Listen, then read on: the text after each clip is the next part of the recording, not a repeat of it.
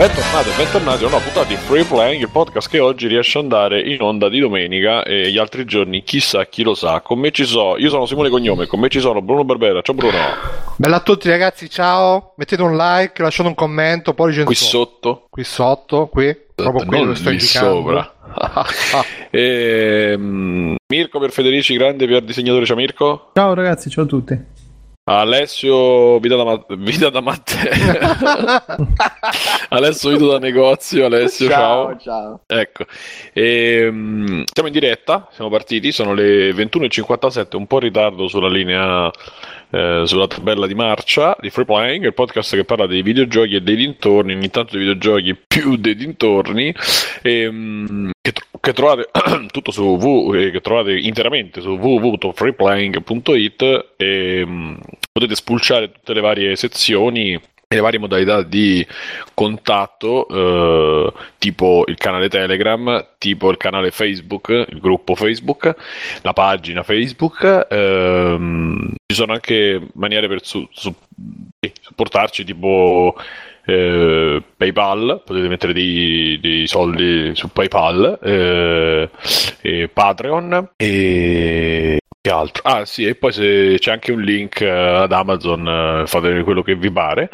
E poi usate il link ad Amazon che vi va bene. Fa molto bene. E poi che altro? C'è tutte le nostre iniziative, c'è il nostro canale Twitch che viene ravvivato da diversi commenti Adesso stiamo facendo questa rubrica del commento ai vecchi e tre. Qualcosa trovate, qualcosa no, perché poi ogni tanto escono fuori frasi sconvenienti e quindi magari spariscono dall'elenco, però insomma in linea di massima trovate qualcosa lì, trovate dei giocati dal nostro Backsoft che ce lo supporta tanto, il canale di Free Playing e quindi Twitch, quindi lo salutiamo, lo ringraziamo e ci sta anche seguendo per la diretta questa sera. Allora, i prossimi ospiti verranno, ma verranno tutti scaglionati, non si sa, facciamo al solito. Ma c'è anche Giuseppe. No, non mi avevi presentato, allora mi ero mutato perché pensavo che non volessi che ti abilito. No, io perché l'altra volta c'è rimasto male che io ho detto suoneravamo troppi e quindi ho detto no, adesso non disturberò più, ma io decido così al momento, ci facciamo uno sguardo d'intesa con Bruno e diamo gli ok, anche se sei un po' una femmina che prima gli dici di sì poi gli dici di no e vabbè. Io non ti preoccupare, io ritorno sempre come l'amante ferito, però ritorno. L'amante ferito, Giuseppe religioso. Giuseppe è quello che fa i podcast sugli altri e li dà agli altri canali e a noi viene qua a raccontarci quando si fa la manicure.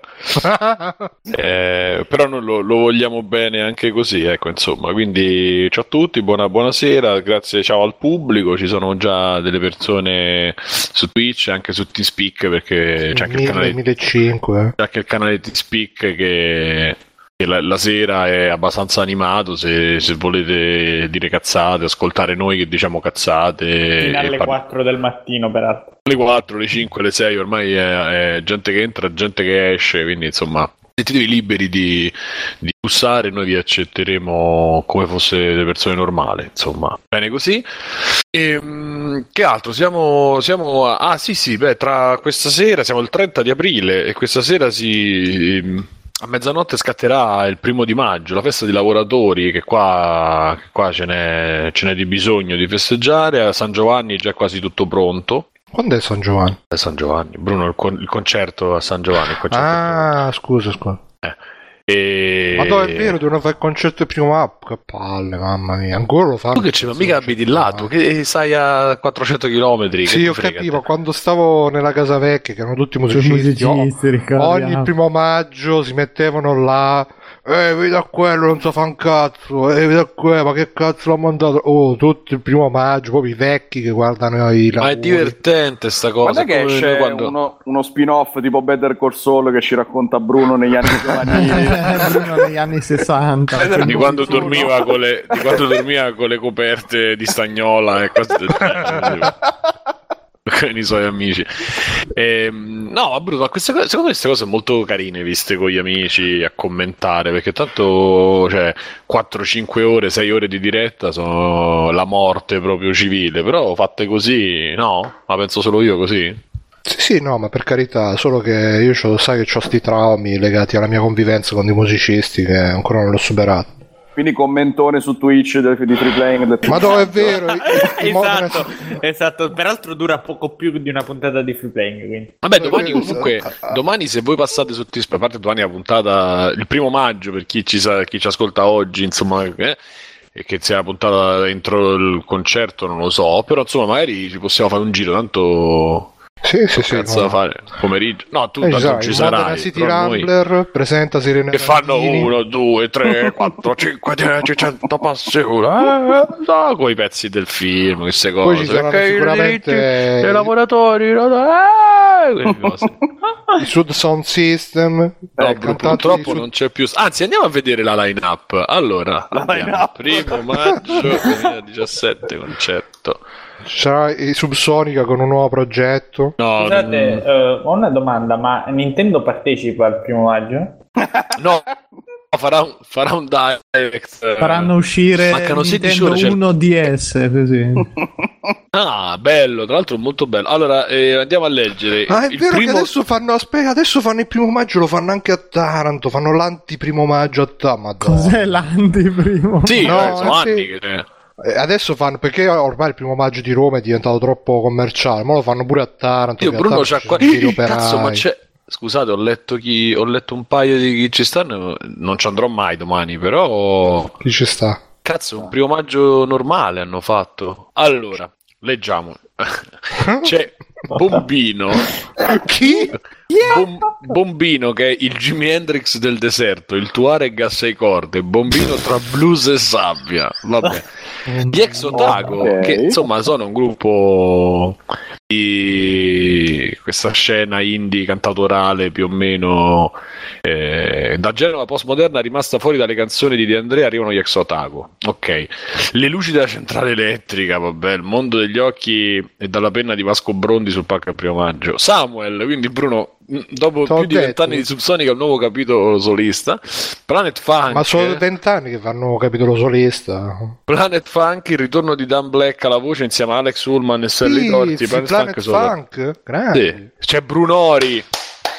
Brunori me lo guardo proprio. Ci andrei, ma è troppa caciara. Però Brunori c'è proprio grandissimo. Brunori, artista indipendente al momento, con il nuovo A Casa Tutto Bene, fa cantare Piazza Gianni. Ermal Meta, che è bravissimo, protagonista dell'ultimo festival di Sanremo, autore dei più apprezzati. Edoardo Bennato, l'appuntamento è con la storia apposta, Edoardo Bennato. Esatto. Francisco Gabbani.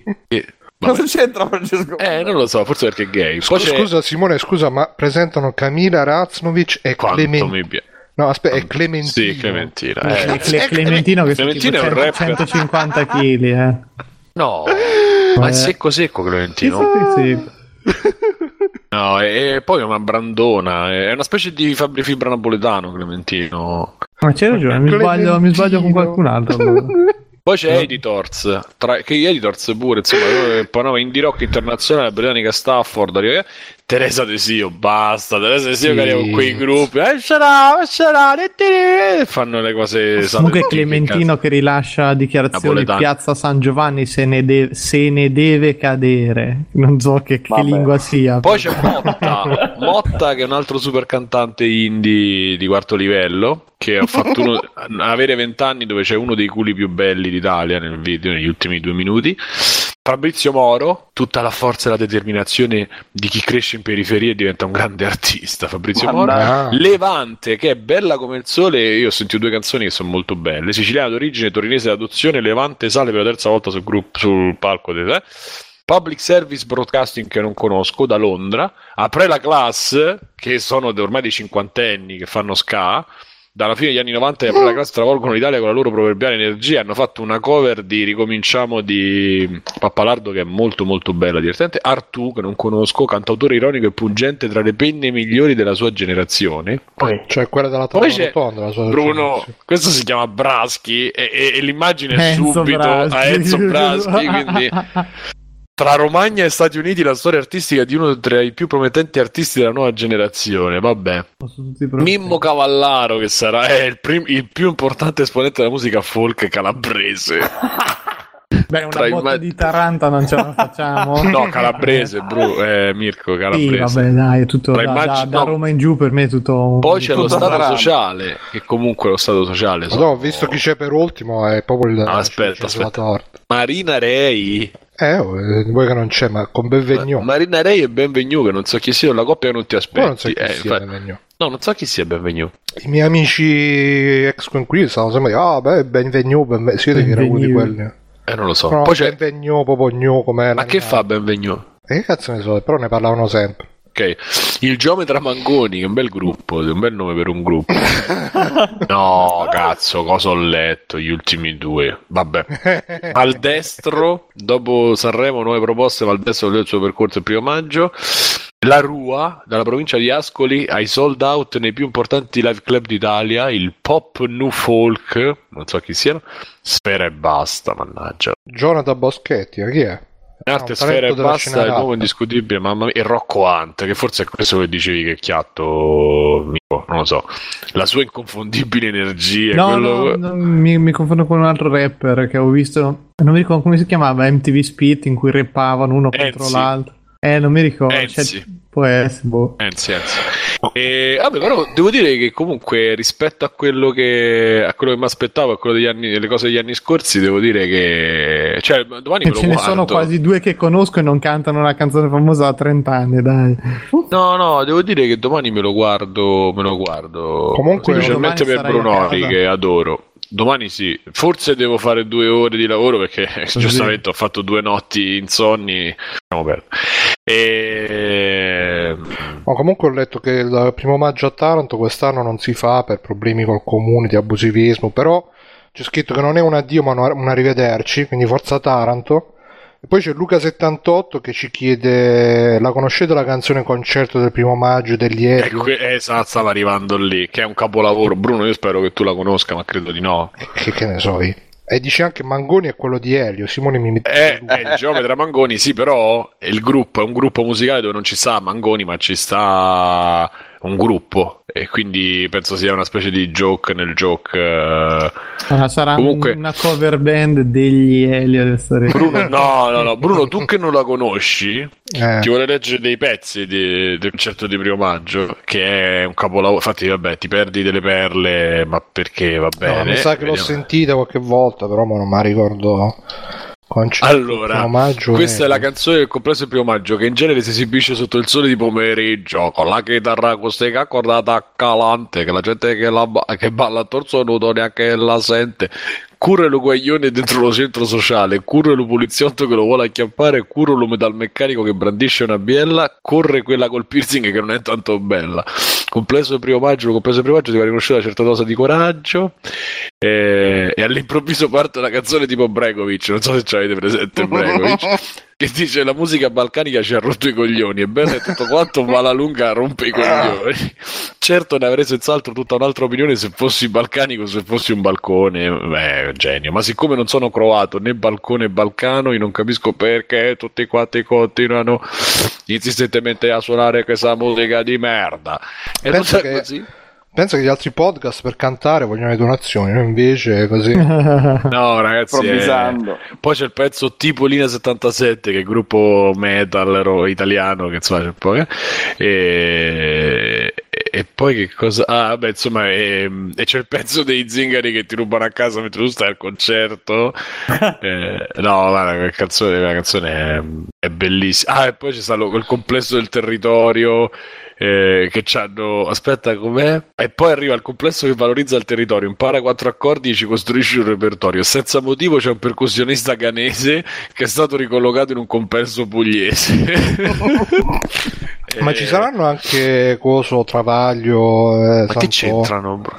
Ma non c'erano stati a qualche concerto? Ma quanto? Ma forse erano parlato un minuto 10 anni fa, ma no, non è una... Ma tu ci sei mai andato di persona a concerto? No, ti denuncio. Il concerto del 1° maggio poi è quello in cui lottano tutti contro l'AIDS, cancella il debito, quelle robe lì, no? Veramente dei sindacati. No, non è. E ci sono delle battaglie. Ma quindi denunciano i padroni in diretta. Sì, c'è un po' quello, c'è. C'è un, diciamo, l'aria è abbastanza sinistroide, ecco. Sinistrorsa. Ma Venditti? No, ma non è, ragazzi, canta ancora. Sì, fa le canzoni brutte. Perché a me piaceva tantissimo quando cantava all'Ottavo Nano. Esatto, piaceva un po' tutti all'Ottavo Nano. Ma in verità Venditti poi comunque delle cose erano tutte copiate, ma delle cose le ha fatte. Sì, no, un grande Venditti. 3-4 canzoni. Stai dicendo che ha fatto anche delle cose buone. Sì, ma ha fatto molte cose peggiori, come peggio di Mussolini volendo, però vabbè, insomma, lo salutiamo Venditti che ci ascolta tutte. Ma poi oggi ci guardano lassù. Oggi ragazzi, dopo il derby, Venditti. Scusa, Venditti è quello che ha fatto Roma con le desta città. Sì. È l'inno della la squadra, Roma. Se non vado errante, perché di cazzate ne dico abbastanza. Comunque no, Bruno, non ci sono mai stato, e se lo dici in giro che io ci sia mai stato ti denuncio, ho denunciato per molto meno. Per mettersi sempre in prima fila. No, però ho visto qualcosa, cioè quando c'è lo guardo sempre un po' di più. Addirittura perché mi denunci, Simone? Poi ci stanno anche le ragazze che piacciono a te con tutti i piercing, come aspetta di piercing. Vai, la parte piercing, vai. Stiamo aspettando tutti che fai quell'immagine bellissima. Non lo so, che immagine? Della ricotta. Ah, sì. C'è quella cosa che dice Bruno, va bene. Sì, ma io non... A parte non c'ho più l'età per andarci, ma poi... Ma perché? Ma sai là quanti quarantenni, cinquantenni ci stanno? Ma vaffanculo, sarete dei quarantenni. No, ma appunto. Tra una settimana ne faccio 33. Però, Bruno... Minchia, 33. 1 maggio no, ma 5 maggio live from teatro, non mi ricordo il nome, di Garbo della Corrado Malanga. C'è live, pure, si rimorchia. L'ha già prenotato. Cioè, vai a vedere Malanga dal vivo? Malanga col libro autografato, faccio fare anche Ti sei comprato il libro di Malanga? Come si chiama? No, lo comprerò, non lo so. Sarà un libro, lo compro, faccio l'autografo e faccio fare anche l'annuncio per Free Playing. Grande, sì, fai. Sì, vado appositamente. Forte. Anzi, lo penso esatto. Io. A che ora lo fa sta? 8:30. Di sera? Sì. No, di mattina. 8:30 di mattina deve essere piena di gente. Tra l'altro io ancora non ho staccato di lavorare. E si sa che il complottismo la mattina all'ora in bocca. Non è complottista, ma scusa, ma dov'è che lo fa? Ha un teatro in zona vicino ai Cesaroni, bro, così. Teatro Parioli. Vicino alla bottiglieria, dai, dirla. Esatto, la bottiglieria. Comunque, vabbè, insomma... 1 maggio, tra poco 1 maggio. E... Che altro c'è? Ma a che ora inizia il concerto il 1 maggio? Alle 8 dalle 3 del pomeriggio. Torna alle 3 del pomeriggio, non so del genere. Vabbè, allora domani alle 3 tutti sotto all night long. No, comunque sì. Io lo scrivo, tanto probabilmente... Quindi tutti a casa state qui? Allora, io c'ho la probabilità che debba lavorare un paio d'ore... per coprire un collega 8:30 alle 8:30 alle 6 di pomeriggio dalle 6 di pomeriggio alle 8 più o meno o a quando arriva, potrebbe essere, quindi devo stare vicino a casa, vicino al lavoro, insomma, che poi anche vicino a casa, vabbè. E poi Mirko, lo sai che negli ultimi 2 giorni ho dormito 3 ore e mezza, 6 ore. Mi sono perso un po' le tue ultime. Vabbè, poi te le dico in privato, insomma. Perché stai diventando l'uomo senza sonno, cioè. Sì, un po' ci manca che ci cominciano a frustare sulla schiena e per tenerci anche svegli. Magari arriveremo anche a... Ma sono già passati alla cura Ludovico con i stecchini sugli occhi. No, quella la fanno per l'estate, così faremo il cineforum con la cura Ludovico fuori, tutti al fresco, lasciamo perdere per cortesia. Andiamo avanti. Notizie videogiochi. Vogliamo parlare di notizie videogiochi? Io inizierei con questa che su Facebook ha mosso un po', sul nostro gruppo Facebook ha mosso un po' le come dire, gli animi. Ha portato un po' di discussione, come se non ce ne fosse già abbastanza, che è quella riguardo Spencer, che ha fatto questa dichiarazione al Fumicodone del 28 aprile, quindi proprio fresca e ha detto che, per farla breve, i giochi come Zelda, Breath of the Wild e Horizon Dawn of Death, come si chiama? Zero Dawn, grazie, scusate. Benvenuto Dawn Horizon. Non si dice che non sono di grande, impatto come lo erano un tempo i single player, e che non riescono e non riusciranno ad eguagliare poi il successo che hanno giochi come per esempio che fa, come esempio fa Destiny, e quindi fondamentalmente fa una differenza anche di... Poi Bruno diceva... Io ho letto quella in italiano, poi c'è la fonte. Nella fonte si parla specificatamente dell'ambito economico, quindi in pratica lui dice che i soldi che genera, l'introito che genera un gioco come Destiny non può essere paragonato a quello che fanno Zelda e Zero Dawn, proprio per il tipo di gioco, nel senso che uno è single player, cioè Zelda e Horizon sono single player, puramente single player, e invece Destiny è fondamentalmente multiplayer. Il single player di Destiny è una specie di giga tutorial.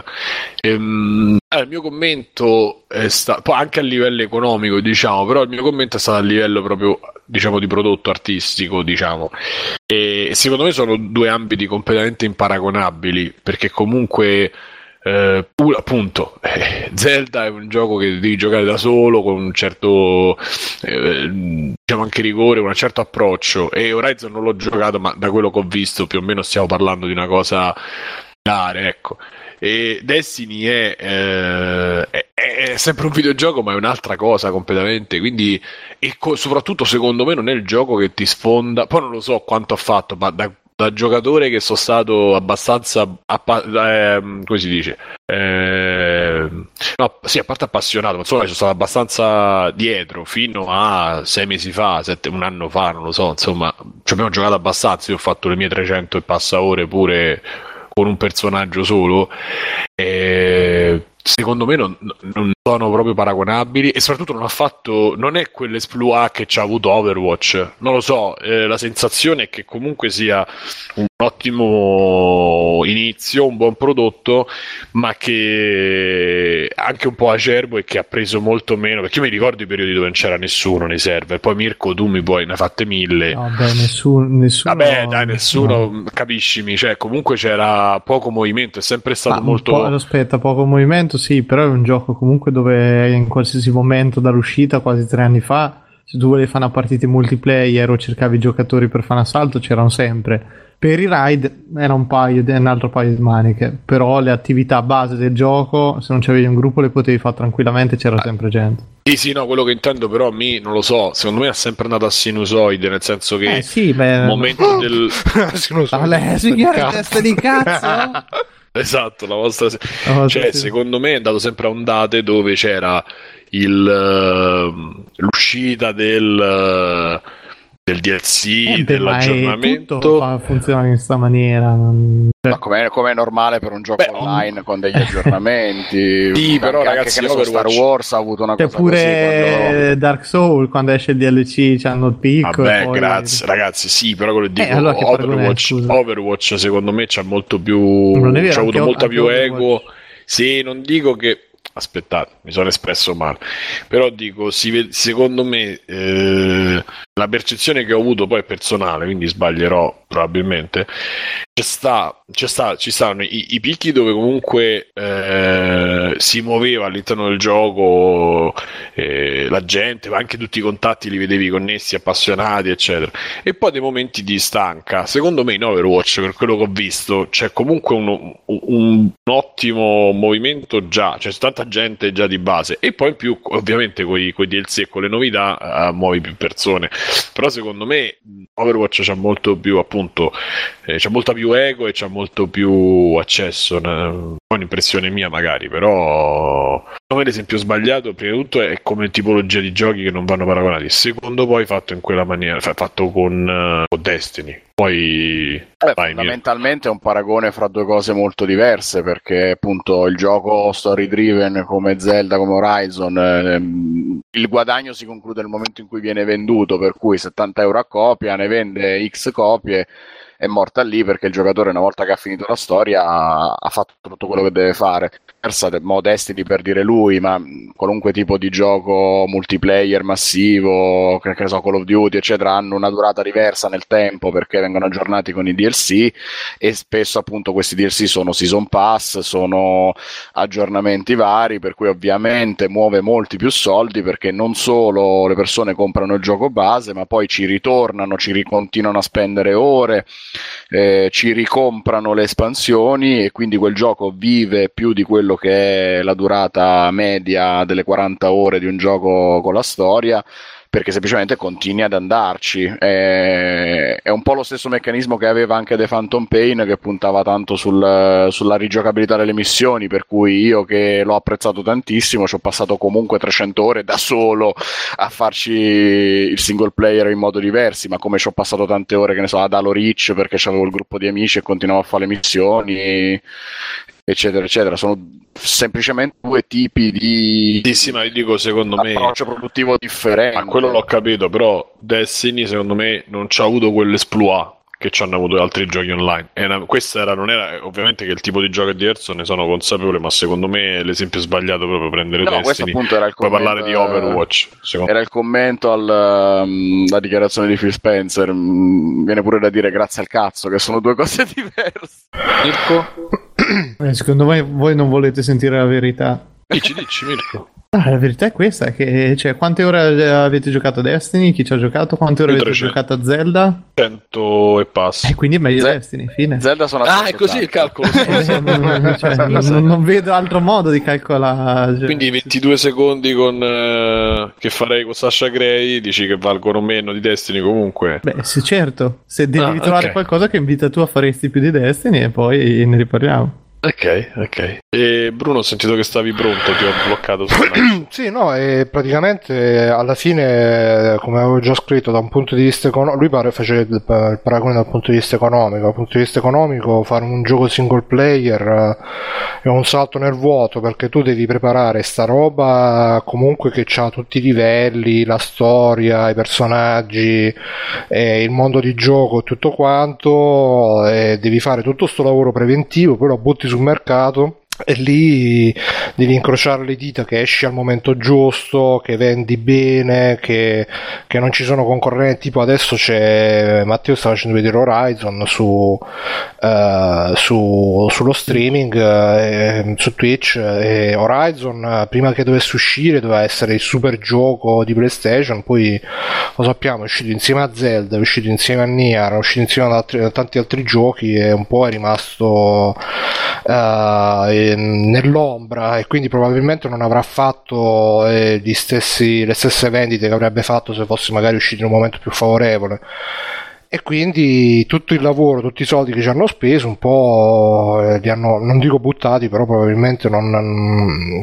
O anche, per esempio, ultimamente è uscita la notizia che Resident Evil 7 non ha raggiunto gli obiettivi di vendita. Invece con i multiplayer, ma neanche i multiplayer, proprio i giochi service, li ha chiamati Phil Spencer, quindi giochi come servizi che tu ti colleghi, appunto come Destiny, ti colleghi, ogni tanto c'è la nuova mappa, ogni tanto mettono il nuovo evento, quindi è una roba più diluita nel tempo.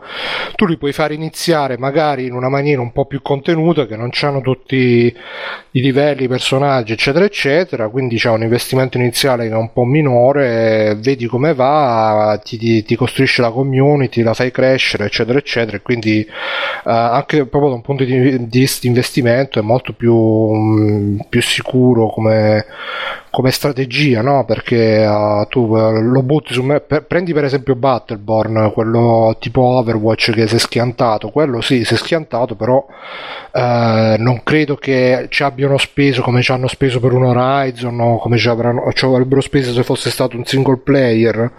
O anche Guerre Stellari per esempio è uscito all'inizio senza mappe, senza single player eccetera eccetera, però la gente gli è piaciuto e piano piano ci aggiungono i contenuti, ci aggiungono le robe. È ovvio che è più sicuro così da un punto di vista economico, perché tu prima metti il ditino nell'acqua per vedere com'è, e poi se vedi che prendi confidenza ci metti tutto il piede, tutta la gamba, e poi t'affochi proprio dentro al mare. Sì, ma capisci che secondo me comunque non è, boh, io lo trovo il discorso senza senso. Lui lo faceva perché... sto discorso lo faceva principalmente perché mi pare che gli abbiano chiesto tipo per quanto riguarda un servizio in abbonamento tipo Netflix da applicare ai videogiochi, e lui diceva che secondo lui sì, si potrebbe fare, però appunto con giochi tipo destri, con giochi tipo anche poi sì, che hanno fondamentalmente degli abbonamenti, ma non sono tali, cioè esatto. Perché alla fine quando paghi, come è stato il primo anno di Destiny, che ogni 3-4 mesi pagavi 15, 20, 30 euro per l'espansione,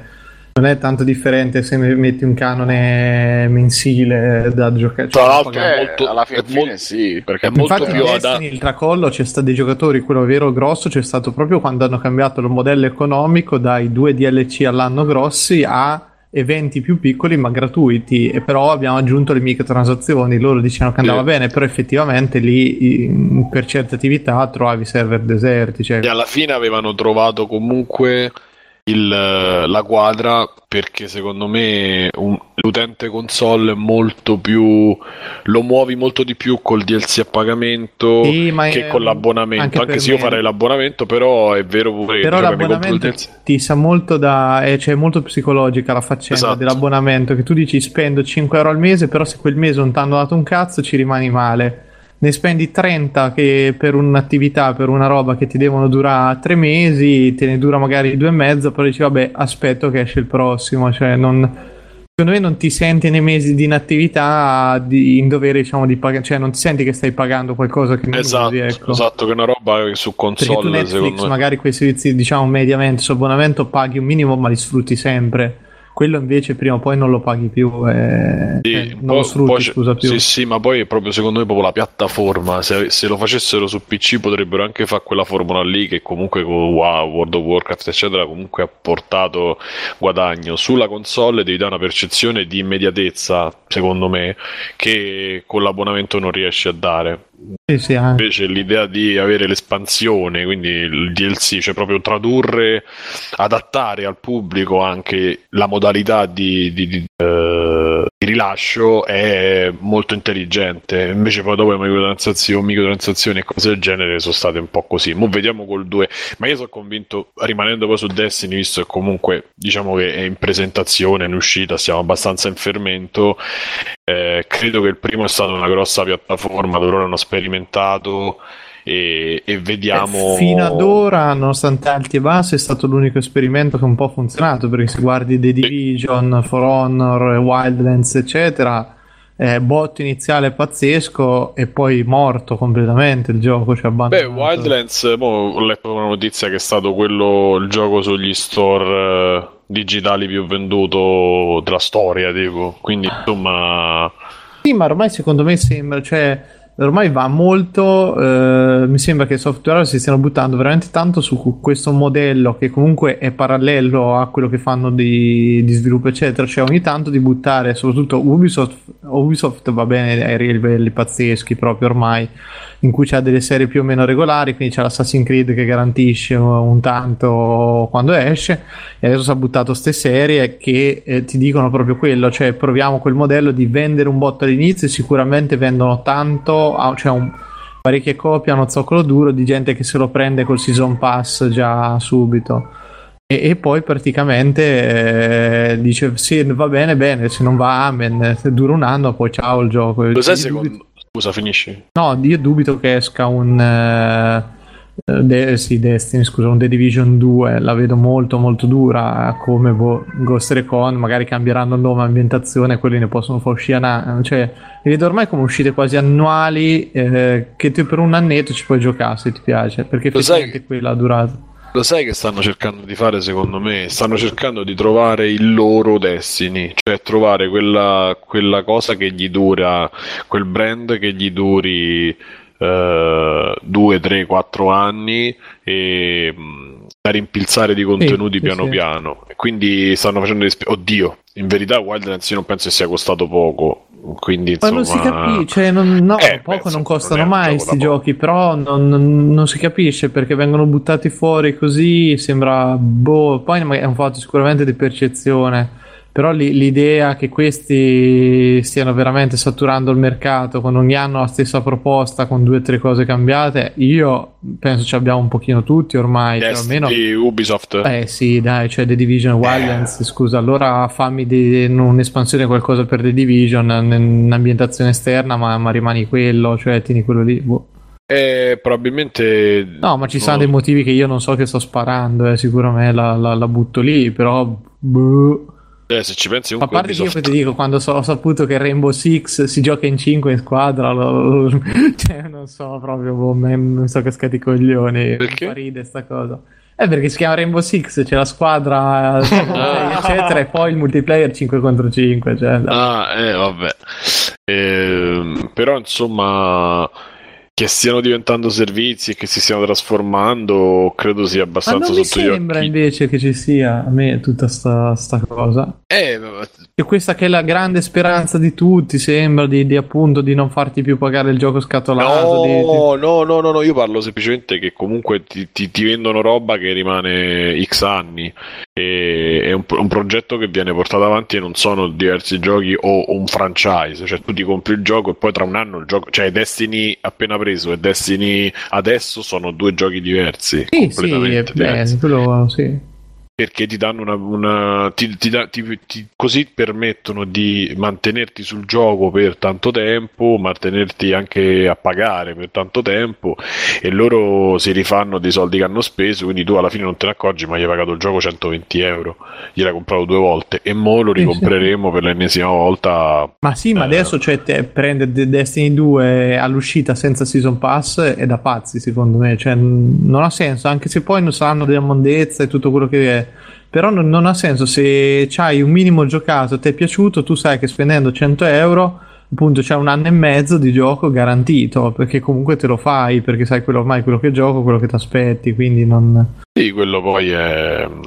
Lo capisco, è soggettivo, ma sì, anche perché comunque non è che cambierà così tanto, anzi, aspetta solo che sia meglio. Ma la gente cosa pensi che vuole? Un raid ogni 3 mesi e quell'attività da fa con gli amici, perché poi è quello. Io spero che il raid lo tengano qualcosa di quelli vecchi, insomma, spero che facciano qualcosa. No, perché per me il fatto, parliamo sempre adesso. Sì, nel trailer. Cioè, il fatto è molto semplice, che loro erano rimasti completamente castrati dal fatto delle console vecchie, che ha bloccato tutto, tant'è che infatti non puoi portare dietro il personaggio se non in maniera estetica, non ci sono più armi, non c'è più niente, quindi anche la storia addirittura l'hanno buttata proprio da quel punto di vista, che nel trailer si vede, ti dice vi ricordate tutto il vostro equipaggiamento, ce l'hanno fatto saltare per aria e così proprio tagliamo la testa al toro e andiamo avanti e ripartiamo da capo tutti. Però è ovvio che sarà un riciclone pazzesco di quelle che sono le mentalità dello sparo, che va benissimo, sono tutti contenti, sarà quello. Sì. Giuse, vuoi chiosare in qualche maniera? Sì, voglio semplicemente, un po' ritornando nel tema, dire che non mi addentro nelle meccaniche, nel ragionamento di questi business model dei multiplayer online e quant'altro. Dico semplicemente che per quanto più strettamente concerne il paragone in termini solo di guadagni tra un titolo single player plot driven offline e invece questi massive multiplayer online, il fatto stesso che si dica i 2 titoli sono i 2 modelli sono imparagonabili dal punto di vista, diciamo, delle revenue, dei guadagni, non è di per sé negativo, anzi secondo me può rappresentare una evoluzione positiva dell'industria, nel momento in cui si capisce che sono modelli diversi e che se sviluppi uno ti devi aspettare un tipo di guadagni, se sviluppi un altro ti devi aspettare un altro tipo di guadagni, il che significa? In termini pratici significa che non mi aspetterei più di vedere tentativi strani di ibridazione di giochi che non c'entrano un cazzo con l'altro per tentare di strappare più soldi, allungare la longevità e quant'altro. Ricordiamo i terribili multiplayer di giochi come Bioshock 2 o The Last of Us, che non c'entravano nulla con lo spirito del gioco. Il multiplayer di The Last of Us era fantastico. Concordo. Allora, no, guarda, ci sta il discorso, cioè, non il multiplayer inserito a forza come Bioshock. Io li valuto in maniera più o meno analoga, ma indipendentemente da questo io mi sarei ben aspettato che eventuali risorse e tempo sprecate per un multiplayer fossero utilizzate invece per sul titolo base, che secondo me nulla va a che fare con il multiplayer. Ma indipendentemente da questo, quello che volevo dire è: va bene, prendiamo Bioshock 2 solamente. Nel momento in cui si dice: guarda, se vuoi guadagnare tot soldi devi fare quel gioco lì, se vuoi fare il multiplayer single player, il single player offline, ti aspetterei invece un altro tipo di revenue, allora mi aspetto che non si tenti più di fare questi ibridi strani. Secondo me è una dichiarazione interessante, che per quanto possa essere banale dovrebbe aprire un po' gli occhi agli sviluppatori e ai producer, forse di più. Solo questo. Bruno, la prossima notizia te la vorrei concedere a te, visto che lo dicevi da tempo in memoria. Ah, sì. Ragazzi, è uscita una notizia che qualcuno sta lavorando per fare lo streaming dei giochi di Steam del PC su Switch. Mm-hmm. Beh, chi l'aveva detto? Chi l'aveva detto? L'avete sentito prima su Free Play? Sì, infatti. Come si dice, all'inizio dei tempi fu il pad per iPhone. Poi sì. No, ma tra l'altro poi c'è Giuseppe che sta sentendo le puntate vecchie, vero Giuseppe, amico mio Giuseppe? Sì.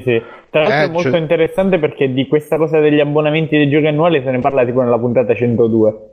Visto? Ormai sta diventando l'uomo gatto di Free Play. Chi l'aveva previsto gli abbonamenti, Giuseppe? Giuseppe? No, cioè era uscita proprio.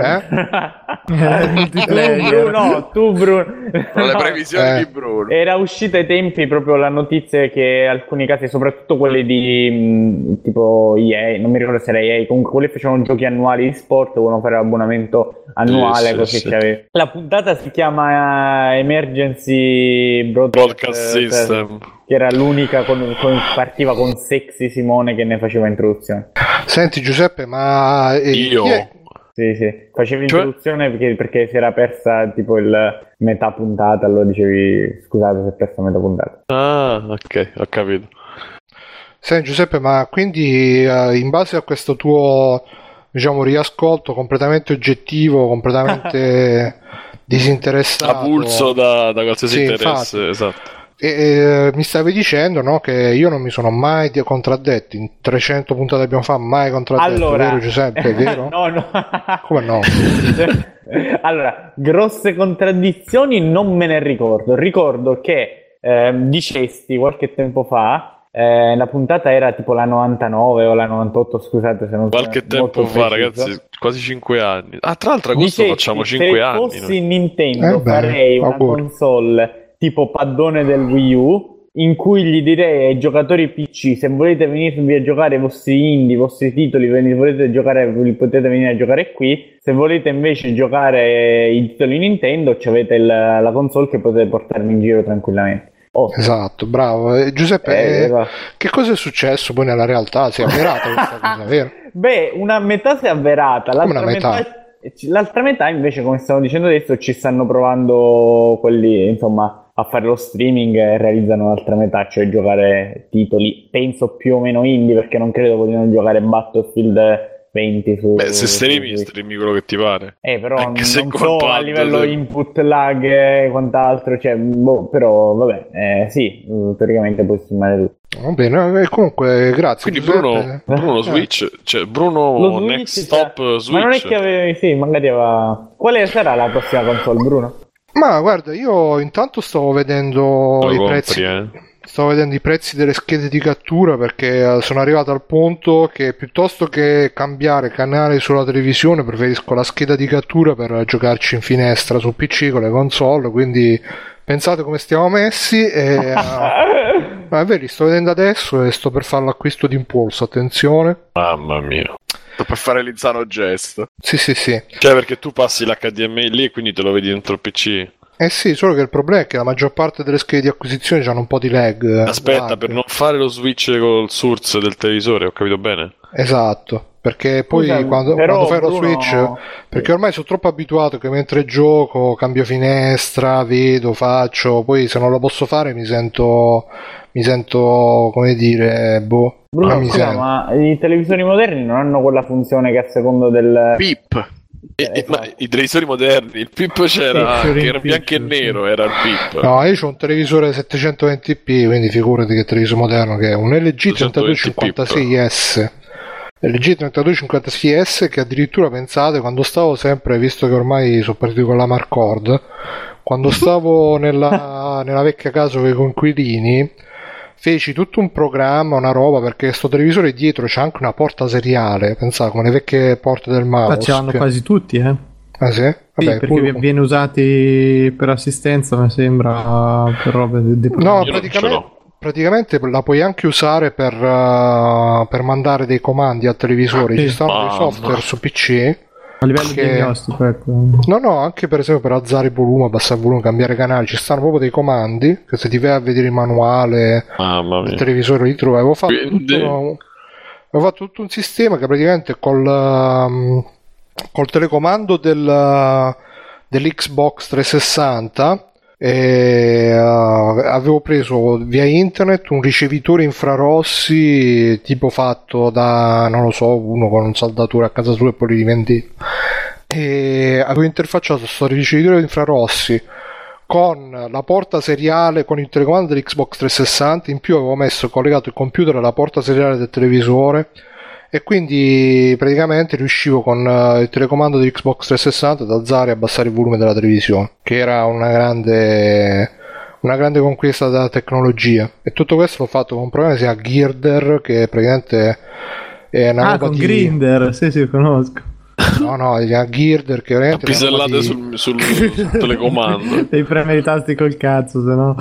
È una roba di home automation che supporta un casino di sensori, puoi anche fare tipo che entri dentro casa, ti abbassa le luci, ti alza le luci, Poi ovviamente quando mi sono trasferito ho tolto tutto, perché tanto c'ho tutto nello spazio di 3 metri quadri c'ho tavolo, mangiare, 3 monitor, 4 PC, 3 console, tutto quanto, quindi non mi è più servita tutta sta roba. E quindi, per riepilogare il tutto, sì, no, ma se esce sta cosa che fanno lo streaming da Steam, lo Switch diventa molto molto... scrive Andrea su Twitch, Bruno Indovino Inventore, va a fare il calendario, il nostro Archimede, sei Bruno. Faccio il calendario di Bruno Indovino con le cose. Era il calendario di Frate Indovino che dovevi togliere le finestrelle. Sì, mi pare che era proprio quello. Facciamo pure quella che le gratti e si sente il profumo della ricotta, quella dei cannoli, quella grumosa che non è vaccina e che stavo dicendo, sì, che non fa male ai bambini, infatti non li fa crescere sani e buoni. Tra l'altro dice che tipo in Italia siamo al primo posto col morbillo. Siamo campioni di morbillo. Ho letto sta news nel tempo fa. Ci hanno messo nei paesi a rischio, in cui c'è il rischio di viaggiare per le malattie. Sì, tra l'altro, vabbè, questa poi la racconto in extra credits, però credo che forse me lo sono preso pure io il morbillo ultimamente. Credo. Anche solo, ma non lo so, l'altra sera così a un certo punto mi sono svegliato di notte, ho iniziato a tossire.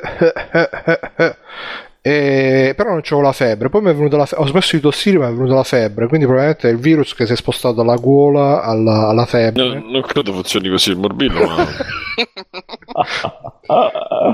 E poi non c'avevo l'aspirina a casa, quindi mi sono fatto tutta la nottata a vedere The Big Bang Theory, che poi ne parlano in extra credits. Mamma mia, porco... Da una malattia all'altra. L'ho tanto rivalutato dopo sai quelle cose che quando... Oh madonna. Quando ti capitano quelle cose, no? Nei momenti con estremi. 40 di febbre, il delirio in treno. No. Vai, cutrappare i bambini.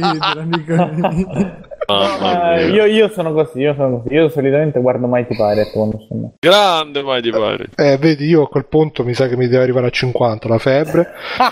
E chiedono sempre su Twitch, qualcuno ha provato lo stream da Steam a tablet Android, come funziona benissimo, devo dire. Con Moonlight ne avevo pure parlato come extra credits.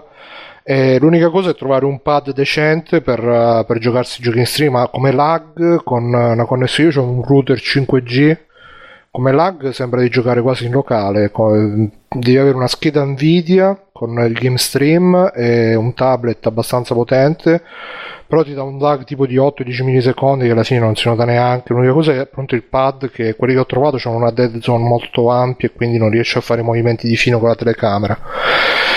Però se tipo c'è un telefono e ci attacchi un pad della PlayStation o dell'Xbox, che comunque funzionano bene, stai a cavallo, giochi che cazzo vuoi. Però appunto per questo problema del pad, se la Switch supportasse lo streaming da PC, per me diventerebbe molto interessante. Ma già adesso è molto interessante, perché proprio questo fatto di giocare dove cazzo vuoi, sentivo pure nell'ultima puntata di Rincast, che non l'ho sentito tutta, però sono arrivato al punto che c'era Motture MDK che diceva che non l'ha quasi mai messa nella dock la console, ci ha giocato quasi sempre in maniera portatile. E io credo è una droga, Bruno, perché ti metti un letto e sei là e giochi, sì. Poi l'attacchi nella dock e dici vabbè, gioco ancora un po', ti rimetti sul letto perché non lo spegni più.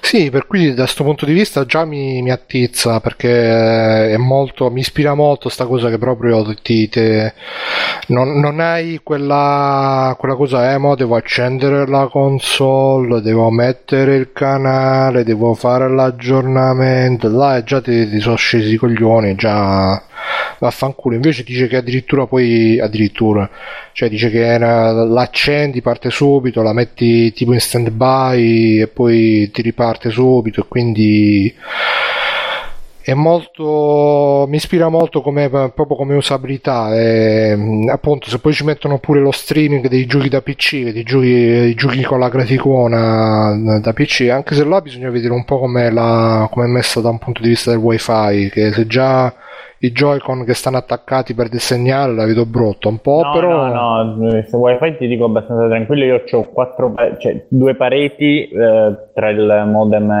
e va sempre bene. Comunque sto vedendo la pubblicità che ha messo Backsoft. Quella in cui mungano tenendo le palle alla fine. No, è piena di gnocca che si bagna a vederti a giocare a Switch.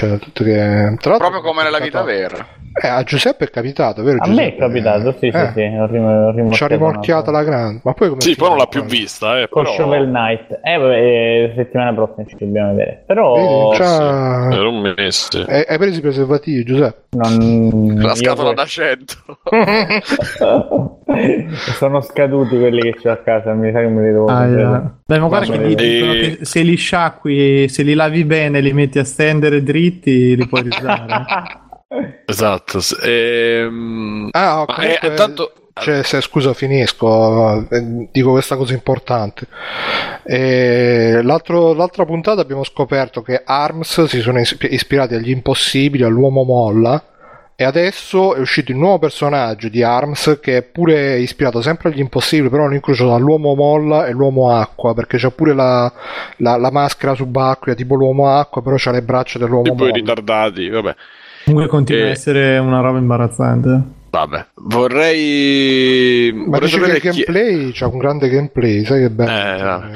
Vorrei sapere chi ha ispirato il nuovo entrato, che è Stefano De Fes. Ciao amici. Quanto hai bevuto? Ciao, ho bevuto tanto, ma ho anche aspettato tanto, quindi adesso sono fresco come una rosa. Rosa come una fresca, va bene. Esatto. E poi abbiamo Bruno, se mi sblocchi il penultimo nome che leggi, che ci fa un report. Cazzo, ho detto l'ultimo che leggi. Che cazzo, ma. Beh, poi lo censuro. Ma è smicrofonato. Che ci fa? Mircotto, buonasera. Mircotto. Un secondo. Mircotto, ci senti? Pronto? Ecco. Ciao Mircotto. Ciao a tutti. Ciao. Sentite l'accento al tono. Allora, scusate. Mi parte in automatico. Questi 5 minuti, dai. Sentite l'accento altoatesino del nostro amico che vive alle Valdostano, prego, Valdostano. Valdostano che vive sulle pendici del Monte Vesuvio, del vulcano Vesuvio. Monte Vesuvio delle Alpi, no? Che forse tra l'altro è l'unico che si salverebbe, visto che è esplosivo, non è cola, come si dice, non cola, purtroppo è esplosivo, sì. E quindi lui forse si sopravviverebbe con la sua baracca sulla strada, alle pendici del Vesuvio. La palafitta, dove vive? Esatto. No, quello è quelli che nel Golfo stanno. La palafitta comunque.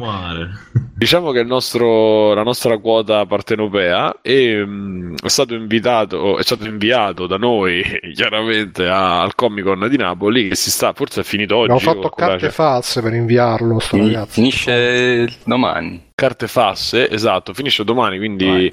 E lui è andato, e quindi dici Mircotto, come è stato intanto l'accoglienza che hanno avuto per Free Playing, vorrei sapere. Sì, infatti. Innanzitutto io volevo ringraziare Free Playing, appunto come ha accennato Bruno, le carte in triplice copia che ha dovuto compilare. Sì, mi hanno chiesto, ma il vostro blog quante... 100.000 al mese.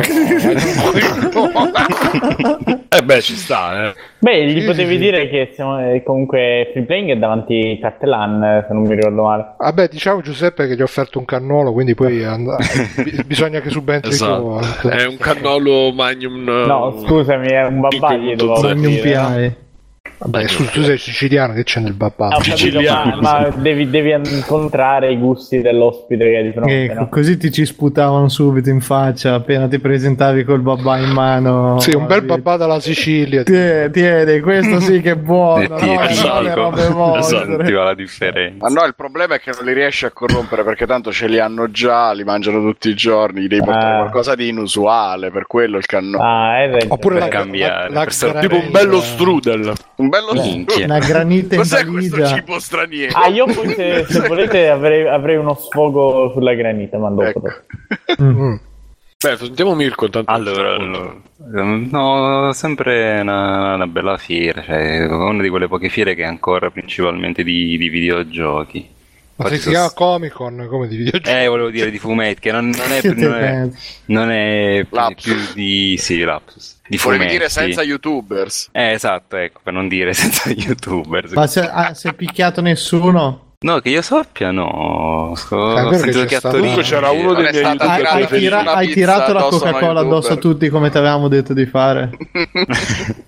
No, non l'ho trovato. A Torino però ho sentito che se ne sono date di mazzate. Ma questo chiediamo a Simone, che lui di YouTube. Ho visto il video. Non lo so. Sì, come non lo sai? È strano. C'è qualche spintone, ma non... ma che sfina finta mesidiale. Ma con chi? Tra chi? Ma boh, tra un DJ Fabbo come Bruno. Momento, DJ Fabbo non credo che sia Bruno. Johnny Claymore, forse ti stai confondendo con Johnny Claymore. Non mi ricordo i nomi, comunque è una cosa di rapper. Lui il ragazzino, poverino, ora con tutto, cioè non amo i YouTuber, però cazzo, lui era un ragazzino, l'altro aveva 40 anni. Il ragazzino si chiama, credo, Mr. Hyde, ecco, mi è rimasto irreprensibile. Cioè, non lo conosco, però il nome ovviamente mi è rimasto impresso, perché se non lo conosce nemmeno Simone, vuol dire che veramente... L'altro sarà stato il dottor Jekyll ed era lui davanti allo specchio. L'altro non lo so chi era, ma era uno di 40 anni che vi faccio complimenti per prendersela con un ragazzino. Perché lo stalker di Fabio? L'educazione a un ragazzino, adesso sbaglia anche, io non ho capito. Ho letto che uno dei due era uno stalker di Favij, che già ma c'era scritto sul documento proprio, credo di sì, non lo so. Nell'articolo c'era scritto lo stalker comunque... di Favij, io e l'altro si sono minacciati, insomma, volevo sapere chi di lui era, però, perché cioè, per capire dove spedire le mie preghiere. Comunque è bello perché la premessa è stata dove per fortuna non c'erano YouTuber, voi si sono messi a parlare di YouTube. Io non ho detto niente, senza la influenza, ormai lei... Vorrei dire che io che voi lo fate da soli, però date la colpa agli altri, così poi avete un capo espiatorio, vittima del sistema.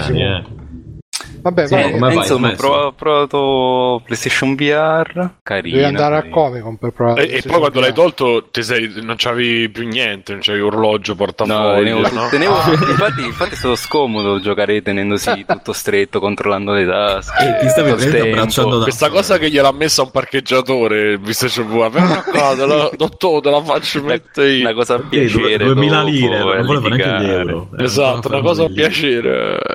Bravo. Dici che l'hai provato? Ah, ho provato Gran Turismo con le macchinine. Sì, Gran Turismo l'ho provato. Ho provato quello, carino, sì, però non c'è bello da con tanto di volante e tutto il resto. Però graficamente è sempre qualche dubbio. Però era il volante di Cacheone, quello che lo sentiamo pure quello delle piramidi. No, però col volante penso sia la cosa migliore da fare in VR, quella di Racing Game, perché ti restituisce proprio belle sensazioni. L'astronava non l'hai provato? No, ho provato Farpoint, l'altro che ho provato. Però lì si nota di più un po', cioè lì l'immersità non è proprio il massimo. Quello lì con la pistolina plasticosa. Conosco. Quella stessa, comunque con i move attaccati, infilati dentro a questo coso di plastica e sparare. Il problema è che quello poi ci si muove con l'analogico sul move e quindi non è proprio immersivo, perché comunque tu sei fermo e lui cammina, poi all'improvviso cambiano le schermate.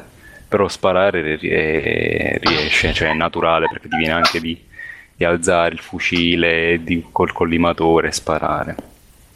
Quindi carino, però il problema forse è proprio di VR, che è proprio un oblò, quindi hai i lati, hai il nero. Non so se qualcun altro ha provato lo PlayStation VR, ce l'ha presente. Io l'ho provato 2 volte. Il filtro view è un po' più piccolo rispetto agli altri, quindi hai i lati, c'hai il nero e quindi non ti comprime tutto, quindi non è proprio totale. Ti sembra un po' più piccolo rispetto a quello che potresti vedere con lo sguardo. Esatto, ai lati vedi nero, quindi non è. Infatti invece io avevo provato Drive Club e quello che vai sott'acqua, il gioco del palombaro. Sì, non so il nome, non mi ricordo il nome. No, quello la roba apposita.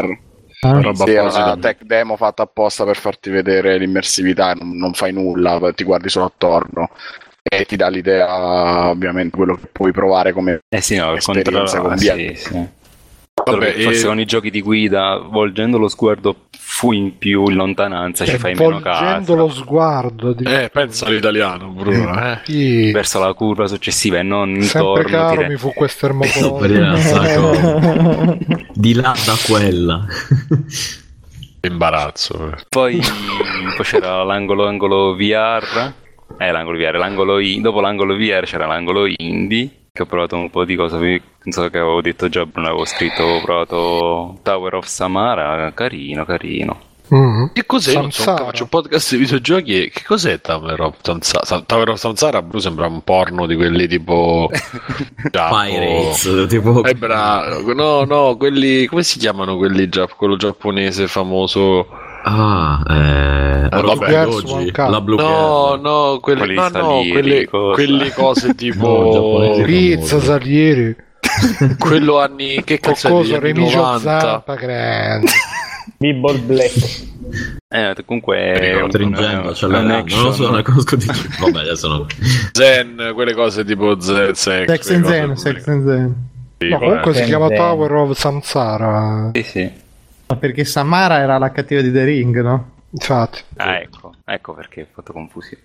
Comunque, tra l'altro mi sa che non è italiano. Lo fate finire al 100%. Ti prego. No, perché finisci, infatti stavo parlando con un ragazzo lì, Gabriele Marchi, che saluto, ringrazio, perché ha avuto anche la pazienza di vedermi morire tipo 10 volte in uno schermo. Infatti lui ha detto: ora vi dimostro come muore un napoletano. E mi stava spiegando che gli tipo la figura di merda che ha fatto quello è morto con le parole, dai, è una cosa coraggiosa da dire. Poi figura di merda, no? Noi ci scherziamo, però ha fatto una bella vaffanculo. Era una situazione del genere, le ultime parole che secondo me l'ultima parola sarebbe cazzo, non hai editato l'ultima puntata di Free. No, mi sto cagando addosso, vi prego fatemi andare via, direi. No, vabbè, personalmente cancellate la cronologia. Esatto, formattate il mio PC senza guardare che cosa c'è. Noi ci scherziamo, però l'ultima frase secondo me è stata figa. Ma secondo me forse anche falso, direi, però. Ma vabbè, sì, ma comunque... è una roba, comunque è un action in 2D in pixel art e c'è un po' di ispirazione di Dark Souls, quindi potrebbe essere quel Dark Souls 2D che non è stato Souls and Sanctuary, forse. Ma hai fatto un primo sguardo anche? Ho giocato 19, cioè, no, Blade Runner è stato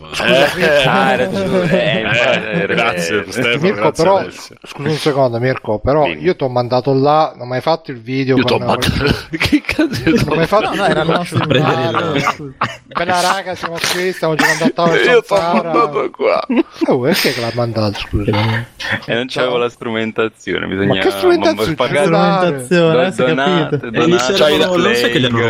Il cotto c'hai la gente adesso. È lui che l'ha €1.000 per comprarsi l'equipaggio. L'aveva lasciato in macchina?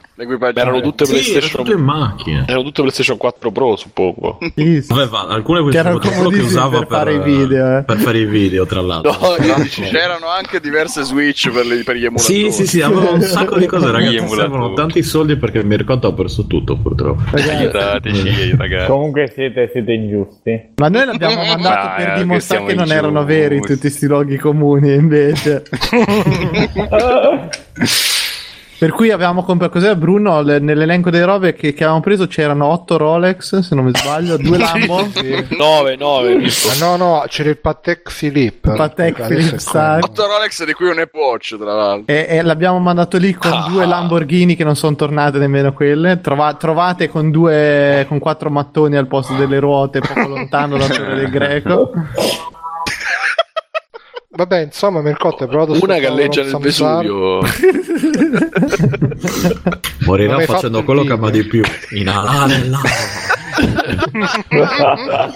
è immersa nella pumarola bollente, ovviamente. Esatto, perché da lì esce, o meglio sugo. Infatti a Napoli le Lambo le fanno rosso pumarola, non c'è. No, sono tutte bianche, ci metto a infarinate anche. Infarinato perché dove siamo? Questo resto mi è piaciuto, comunque a mangiare le gira, pizze Mirko, al giorno. No, Stefano, le girano come l'impasto della pizza del Lamborghini. Quando... tra l'altro a mano nuda, una persona sola. Esatto. Va bene, il report è stato molto preciso, io ho seguito tutto alla perfezione. Allora, no, lui ci ha detto la parte dei videogiochi, ma i fumetti, no, ma esistono... scusa un secondo. Sì. Cioè tu l'angolo indie, quindi c'era solo sto gioco, non c'erano promesse altri, della... però... e non mi vuole parlare. No, non riesco a infilarmi tra una battuta contro. Infatti buoni, mi devo moderare, in difficoltà. Facciamo la Free-Playing Professional. Allora Mercotto, dici cos'altro hai provato a questa fiera? Allora ho provato Virtuaverse, che è un'avventura. Ragazzi, dai, un click. Bruno sei diventato proprio indisciplinato. Sì, un tempo era una persona seria, perché a loro piace prendere in giro gli accenti quelli più raffinati. Gli accenti più raffinati. Scusa, quindi stavi dicendo, Mircotto, di questo Virtuaverse? Parlaci di questa avventura, appunto.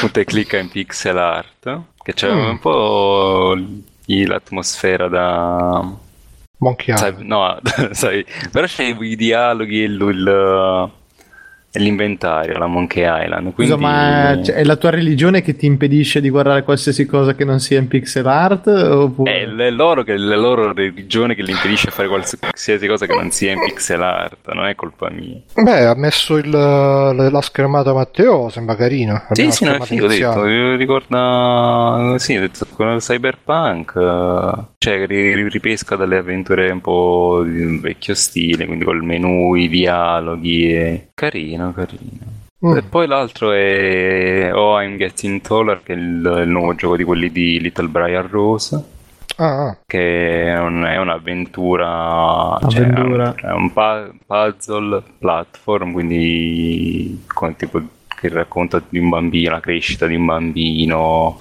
in 6-7 giorni, anche se la demo lì era tipo i primi 3-4 giorni.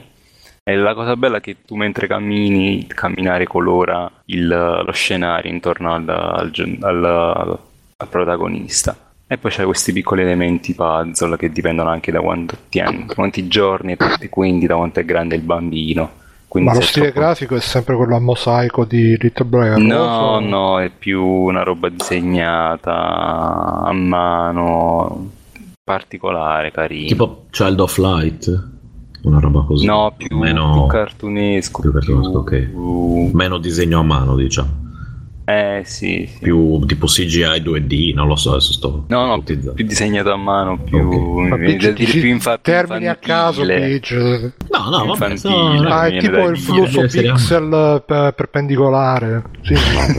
Quella col cagnolino, ginocchia a punta, vabbè.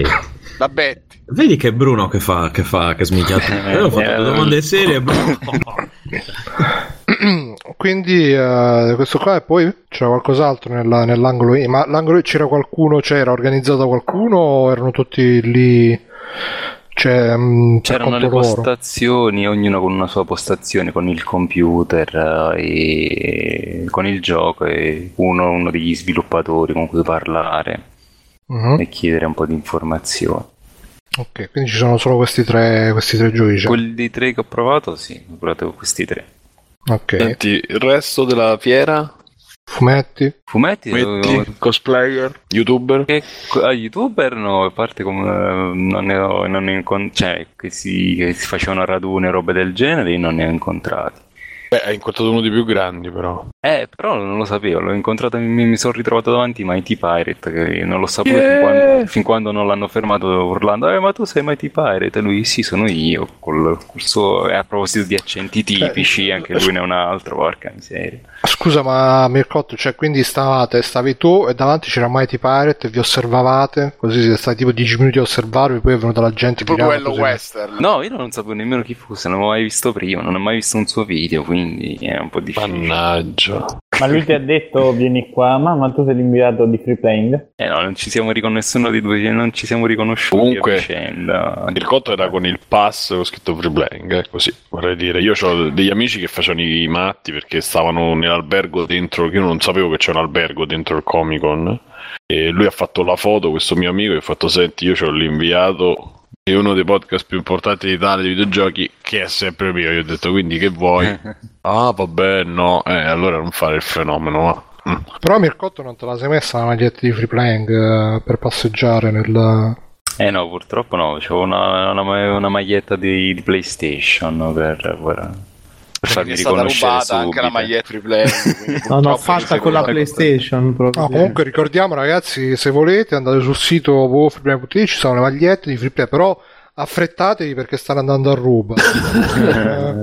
non riusciamo ad andare dietro alle richieste, perché veramente è un casino, affrettatevi che sennò... sennò finite come Mircotto, appunto, che dovete andare con la maglietta da PlayStation. La linea. Comunque di io tipo... erano finite, quindi dai, Bruno. Niente, questa me la preservo per dopo. Dicevi, okay. Quindi Mirko? Io vorrei lanciare comunque una moda, diventa inviato di free playing chiunque voglia un pass stampa per andare a scoccare €10 per una mostra di queste qua, una mostra, un evento di questo tipo. Ci contatti. Io volevo andare a vedere quella di Caravaggio a Napoli, posso andarci? Minchia, c'è Caravaggio. E ci scriva, noi provvediamo a mandarcelo, sì. Però ovviamente ci deve poi fare il report qui in puntata, quindi come fare lo spot, vuoi diventare inviato proprio come me? Sì, poi tutti... esatto, quindi Mirko, adesso lo sentite con tutto questo entusiasmo, ma prima stavo depresso. Per esempio si riprende la grande. Per esempio a Giagusa mo ce n'è una dove c'è anche il frusciantone. Dove?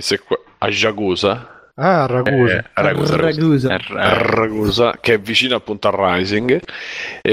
Quindi se volete qualche siciliano che vuole andare, ce lo dica che noi lo mantiamo. È il generatore casuale di fiere, Comic Con, e poi prima una città a caso, probabilmente c'è durante l'anno c'è una fiera anche lì. Infatti c'è questa cosa che sono spuntato come dei funghi. Cremona Comics and Games. Sì. Ronco Bilancio Comics and Games. Sì. Mi dicono che torna. Ma dopo tutto la fanno a Teramo, quindi. Mi dicono che torna l'Expo Cartoon. Ancora stanno cercando quello che è. No, Romix. Infatti non è quella di Roma, l'Expo. Tu sei anziano, Expo Cartoon non c'è più perché l'organizzatore è scappato con tutti i soldi. Infatti la battuta era quella che ti ho detto, ancora stanno cercando.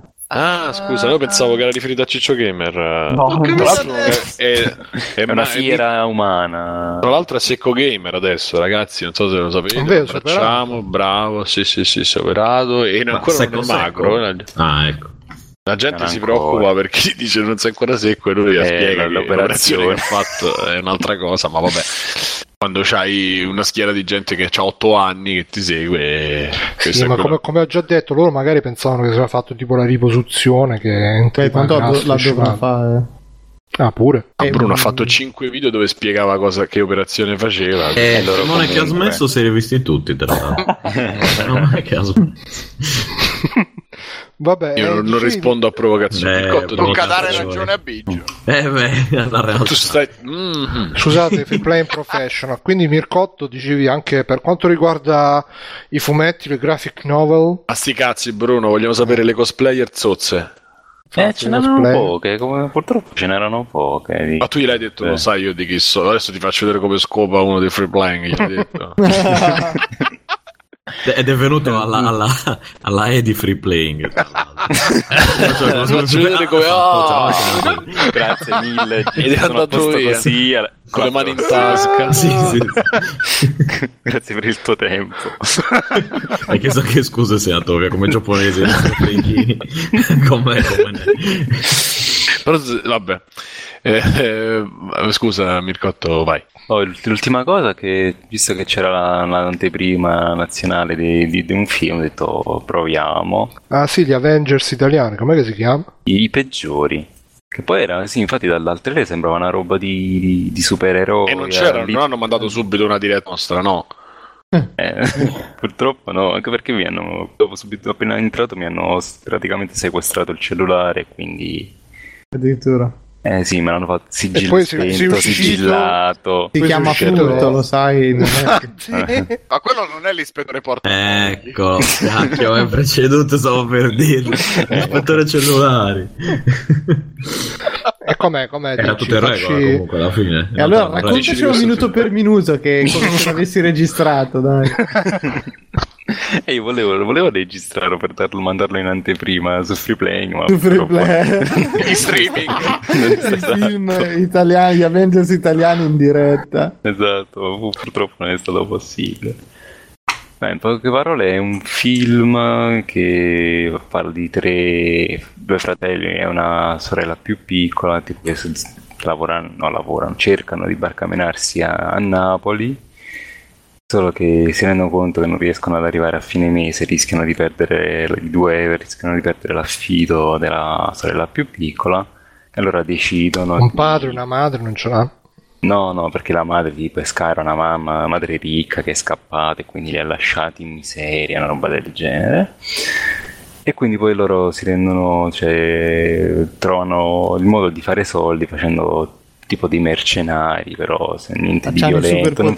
Non hanno superpoteri, quindi sono dopo il secondo colpo cominciano ad attrezzarsi con caschi, protezione e tutto il resto. Infatti non hanno superpoteri, infatti come ho detto del trailer è un po' fuorviante, va sembrare quelle robe tipo Gig Robot oppure... Scusa, ma c'è anche uno degli attori Gig Robot, sbaglio? No, mi pare di no. Ah, ok. No, sono Lino Guanciale e Vincenzo Alfieri, due protagonisti. Ebbene sì, che è l'unico che viene fuori per la recitazione, incredibilmente. Scusi, in che città è ambientato, hai già detto? A Napoli, ambientato a Napoli, sì, quindi c'è proprio quelle... Chi è della zona conosce subito i posti, più o meno come Simone quando raccontava di... appunto di Gig Robot, di posti familiari. Stessa cosa è capitato a me quando l'ho guardato. Comunque carino, strappa parecchie risate. Però finisce. Un po' di azione, poi però c'è il problema che poi bacca ogni tanto con le frasi in napoletano, con i personaggi in napoletano, la bambina stessa ogni tanto sbacca un po' troppo con le offese e con tutto il resto in napoletano. Se ha dato fastidio a me, posso immaginare chi non è napoletano che forse non le capisce nemmeno, quindi. Ma tipo a livello di Gomorra come... No, non così tanto, però tre quarti delle volte parla in napoletano. Servirebbero i sottotitoli? Sì, forse mi sa che non è comprensibile, per quello sì, che è ripetitivo come Gomorra no, però no, non capivo se... Non è comprensibile, nel senso che non è comprensibile, può essere non comprensibile per chi non è napoletano. Perché non capivo se intendevi fastidioso a livello di comprensione di quello che succede, di quello che dicono, se era un fastidio da forzatamente per far ridere o cose del genere. Sì, è più quello. Senti, ma c'era la riproiezione di Your Name e tu non l'hai vista, mi deludi molto. No. Sì, c'era anche Smetto Quando Voglio, i due Smetto Quando Voglio montati insieme in un unico film. Col finale alternativo, sì. Figo, vedi che delle fiere belle si riescono a... Peccato che a Napoli, perché vabbè, però... Potevamo fare il raduno di Free Playing. Pregato. Oppure trovare il modo di far diventare Mirko, vado alla città, poi lo sapremo. Magistre l'anno prossimo. Esatto. Comunque... Fai la locandina. Fai una bella locandina, Mirko, scusa, dopo quelle stupende di quest'anno. Zero Cagare. No, quest'anno no, c'era prima quella di Zero Cagare. Hanno anche lanciato l'iniziativa che ognuno poteva rifare la locandina. Era incredibile. Vorrei un attimo, così segnaliamo che si sta paventando sempre in maniera abbastanza possibile e seria, insomma, che ci sia il secondo raduno dei Free Playing alla Games Week, a Milano Games Week del 2017, quindi il 29 settembre, dal 29, insomma, uno dei giorni tra il 29 e i primi di ottobre, che cazzo è lì, quella fa quel momento là, alla Milano Games Week. E cominciamo a dirlo. Se siete interessati, iscrivetevi al gruppo. Bruno dal passato. Non c'è che preparatevi, ragazzi. Io fino a tre persone le posso ospitare. Ecco, hai visto? Abbiamo già possibilmente tre posti. Allora, uno è per Bruno. Sì, senti, tienimi il posto. Caldo. Minchia. Sì. Ma sputarti in faccia per 2 settimane. Non si mischia con noi straccioni, Bruno. Ha paura che si mordano per fatti suoi.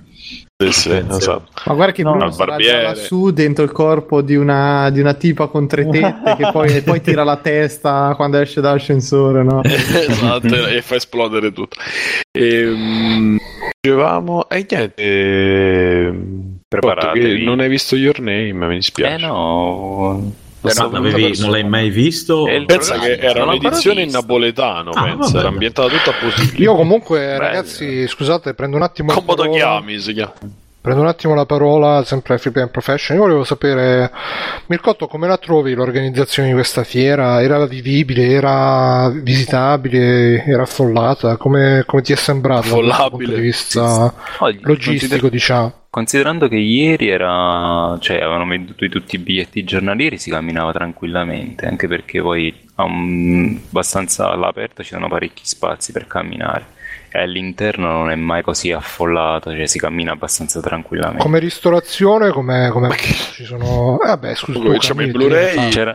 C'era anche il ramen per i fan del ramen. Io non li toccherei mai dopo quello che è successo a Roma. C'era la pizza e c'era il ramen, quindi sentirono male tutte persone. Si sentirono male un sacco di quando quella in cui io andai a conoscere Backsoft. Ma era per il sushi, credevo. Sì, il sushi, sì. Vabbè, scusa, mamma mia, è proprio avvocato, sì, per il sushi. Niente class action, quindi, perché sono casi diversi. Ma c'era o caffè al Comic Con? C'era? Mi sa di no. Ma pizza? Ma come no? Pizza c'era. C'era pure Crunchy Roll, Bruno. Eh sì, sarà infilata in un altro stand, ma c'era. Ma gli hai detto noi sono amiche de... Mi manda Bruno B. Gli hai detto? No, non gliel'ho detto. Mi hanno dato il volantino e basta. Mannaggia. Hai fatto il mystery client, le hai messe alla prova. Piegavano. Scusa, ma questi sottotitoli che io li posso trovare anche su anime online? Per quale motivo io dovrei preferire il vostro servizio? Esatto. E va bene, quindi è un'esperienza che ripeterai. Ma domani ci vai ancora? Non lo so, devo riguardo il programma. No, quanti giorni sono? 3 settimane duro sto? No, 4 giorni. A pizza dal Bruno, domani è 1 maggio. Per ora sono andato venerdì e sabato. Quindi sono 2 giorni consecutivi. Sì, perché poi il primo giorno sono andato e il... Dai, apri il programma, ce l'hai al volo. Apriamo il programma di domani, vediamo che ti possiamo mandare a fare. Però... Il padiglione indie era ancora in allestimento, quindi torno domani. Però per conto, se ci torni fai qualche foto alle cosplayer, cazzo. Ma c'era pure coso, c'era pure il sindaco? Ho visto bene una foto. Sì, Magistri sul trono di spade, stava grande. Certo. Allora, vediamo. È sempre De Magistris. Certo, no, ha tenuto il nome, sì, Bruno, non ha cambiato. È il fratello. In omaggio allora. Non c'è da dire da cosa. Esatto, allora, lunedì 1/5, cerimonia dello smistamento, che non so bene. Che è la roba scacchi. Demon's Quest, Villaggio della Foglia, questi scacchi mi interessano, come è un nuovo gioco? Cosa parlano? Calcio da tavolo, calcio da tavolo subbuteo, giochi di ruolo, teste di smistamento incasate, ma che cazzo? Harry Potter. Scusa, che cos'è sta testa di smistamento nel cotto? Penso che c'entri Harry Potter. Sì, sala un cappello in testa e ti fanno delle domande. Fate parlare l'esperto di Harry Potter. Vai, no, spiegaci. Lo smistamento è la cerimonia che fanno ai bambini che arrivano al primo anno Hogwarts con il cappello magico che capisce loro che personalità hanno e li manda in una delle è triste a così tanti livelli. C'è stato silenzio compassione. Io capito Anzugiamo, cosplayer e modella. Mircotto, questo è Asian Village pure, quindi attenzione, non senza happy ending però. No, non è quella roba lì. Vediamo questa Anzugiamo, vediamo. Ecco, partito. Pizza Anzugiamo. Allora, poi ci sta Luca Maresca. Aspetta, Mircotto, devi prendere una cosplayer, gli devi far dire ragazzi, anche io ascolto Free Play. Porca troia, ma domani c'è una cosa fighissima. Schiena dritta. Ah, Mirko, domani c'è l'incontro con Pennac. Pennac, porca puttana. Ti piace denigrare Napoli? Ti piace non venire? Cazzo, c'è Pennac domani, come si dice nel Connetti. Luca Maresca versus Walter Trono, che è come se fosse Bruno Barbera versus Simone Cognome. Sì, non so, ricordando il 77 e faccio sono disegnatori, ok, vedi, per dire la ecco. Sapienza. Trilogia da paura. Poi c'è Anzugiamo, cosplayer e modella. Chi è questa Anzugiamo? Vediamo. L'ha nominata Bruno. Quella che ha detto. Vedi che non lo senti. Stavo vedendo il programma e ha fatto pure il fischio, quindi va bene. Cazzo, Anzugiamo me la vorrei sposare subito. Ecco. Dai, Mircotto, vai da Anzugiamo e fare la proposta. Senti Anzu, ma Anzi. Allora, poi c'è disegnare e colorare Monster Allergy. Però Roberto Recchioni, magister del fumetto and web. Ecco. Ritiro tutto. Mediaset Warner Powerless. Scusa. Cos'è Carcassonne?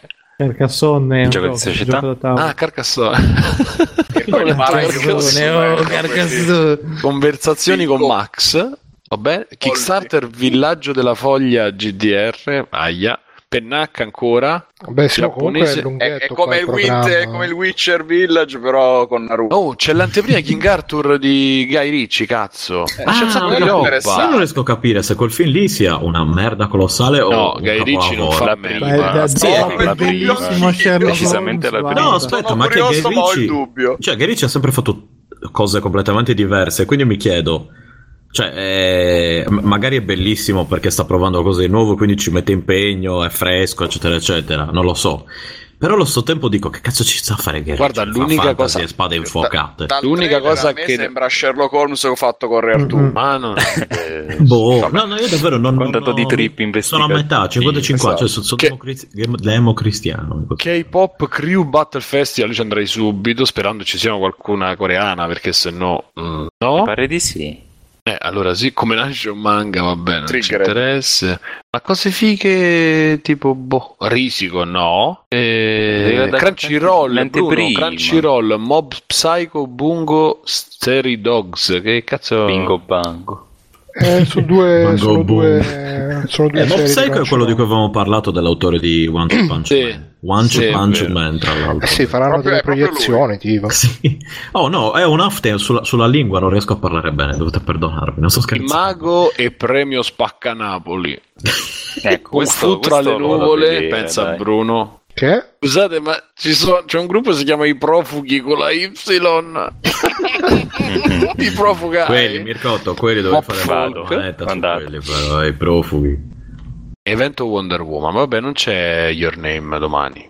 Quando c'è? Te lo guardi a casuccia, non preoccupare. Your Name era dalle 17 alle 19 di oggi. Per pochi minuti. Bravo Mercato, un bel giorno. Vabbè, comunque abbiamo la promessa di Mircotto che domani andrà da Anzugiamo e ci farà fare la dedica a Free Plank, vero? Il saluto a Free Plank, sì. Io vi ricordo che abbiamo fatto fare il saluto Free Plank.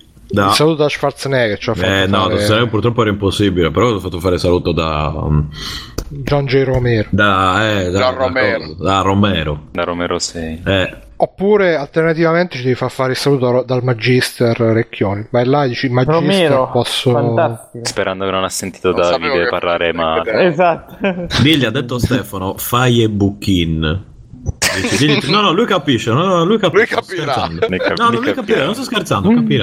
Sa chi gliel'ha detto. No, vai da Recchioni, ciao Magister, puoi fare un Romero play. No, Recchioni, cos'è Romero? E c'è Romero che lui. Se vai tanto a Romero gli dici fai i buchini, non lo sa. Ma poi Romero non mi permetterei mai, Romero non è una brava persona. No, cioè. Perché Recchioni no? No, vabbè, anche lui è una brava persona. Cosa avrà voluto dire? È un coglione, però è una brava persona. Che coglione, grande Recchione, grande Romero. Non riesci neanche a dirlo per finta, Bruno. Grande è come Fonzi, ho sbagliato. No, ma guarda, lui fu carino quando c'era il blog Recensopoli, fece una serie come si recensiscono le robe, chiese a un po' di gente, chiese anche al dottor Manhattan come recensivano, insomma, le robe che recensivano.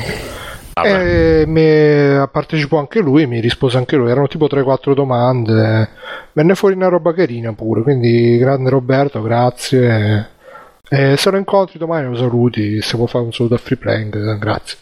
Ok, vabbè, andiamo andare avanti. Mirko, rimani, vuoi fare extra credits con noi? Sì, volentieri. Ok, anzi, apriamo extra credits, l'ultima, vabbè no. Dico solo che il nuovo 2DS è bellissimo, voi non capite niente, basta. Infatti è un parere disinteressato di uno bello. Nintendo, non a me, io non ho capito. Io lo invito pure, che serve in sé. Il 2DS interessa Bruno. Anche a me, se ci posso fare le cosacce, però. Gli emulatori, eccolo. Ad esempio, gli emulatori. Tipo gli emulatori. E insomma, vabbè, una serie di cosacce. Salvaci. Però. No, dico, a me non è, cioè non ho capito tutta la gente che si è lamentata. A me è sembrato bello come la gente non fa l'amore e non è un VDS da dire. Ma è quello che sto dicendo anche io, anche a me interessa, non sto scherzando. Però ci vuole, è proprio bello di design, proprio. Ma comprati i tablet cinesi di merda che non voglio emulatori, Bruno, dai. I tablet cinesi di merda. Bruno, per le altre cose, quelle altre cose lì. Ma tanto di emuli, per codi, 3DS, di emuli, hanno emulato il CEMU, avrò detto ultimamente che è il 90% di... Ah no, è il Dolphin che c'è il 90% di... No, del Wii, ma io non ci voglio emulare il Wii. Ne possiamo parlare fuori. Esatto, ne parliamo tutta finita. Comprati l'iPad con l'H davanti. Quello. No, mi sa, ce l'ho un tablet, cioè non mi serve quello. Mi servono quei 4 giochi che Nintendo. Lasciala stare Nintendo. Abbiamo tutto, dottore, non ci serve niente. Tu lasciala stare Nintendo. È tipo i bambini col bullo. Devi lasciarlo stare, capito? Lascialo in pace. Adesso Nintendo ti fa... C'è dietro Nintendo che piange. Esatto, nella bambola anatomicamente corretta dove dice, l'ho toccato. Dice che per craccare il Nintendo 3DS devi stare tipo 12 ore. Sì, craccare. Ma ci sto 12 ore. Ci ho messo un macello. Ah no, ci hanno messo... Simone, no, delle persone che conosco ci hanno messo tantissime. Delle brutte persone. Mio cugino. Comunque è molto bello, ragazzi. È bello, non ci sono pochi cavoli. No, è carino, c'ha anche quel colore. Poi mi sa che c'ha quella consistenza satinata, quel tocco satinato che è piacevole al tatto. Ed è piacevole, non so se avete mai tenuto in mano un 2DS, non è piacevole al tatto. Ma il 2DS è economica. Ma il 2DS è quello cagoso vecchio. Il 2DS è una roba di per farlo spessore al tavolo, per tenere la porta. La zip per fermare la porta. Sì. Invece vedere anche il design colori. Di una di quelle scarpe ortodontiche, non so ortodontiche. Bruno, è il titolo della puntata è scarpe ortodontiche. Sì, basta, sono molto onorato di aver trovato il titolo della puntata di Freeplay. Sono quelle di American History X, quelle scarpe ortodontiche. Sì, ortodontiche. Vabbè, andiamo agli extra credits. E con sta stronza che so dura che sta mastica, ma che c'hanci? Guarda che io mi pare gli ho già sputato in faccia, attento fascio che non ci metto niente. A me fascio, io fascio. Azzocco io mica so comunista così sa, so comunista così!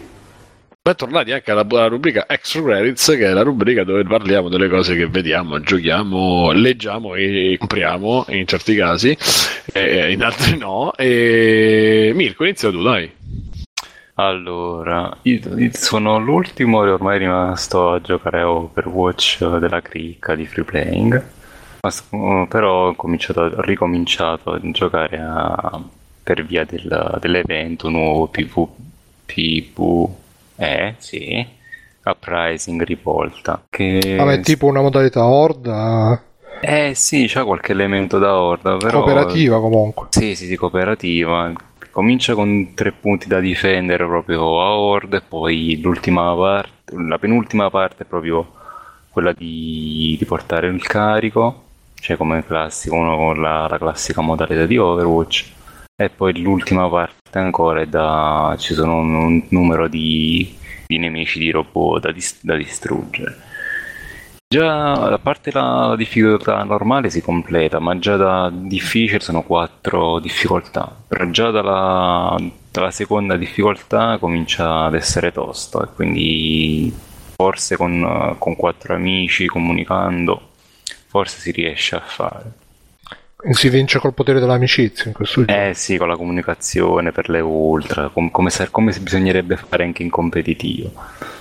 Poi ho guardato anch'io Rogue One, che già ne avete parlato qui, quindi aggiungo che mi è piaciuto, perché parte lento, però aggiunge le cose, le costruisce bene tutto il discorso per arrivare all'ultima mezz'ora, quarto d'ora, che è proprio che è Star Wars, proprio, quindi navicelle, spade laser e tutto il resto.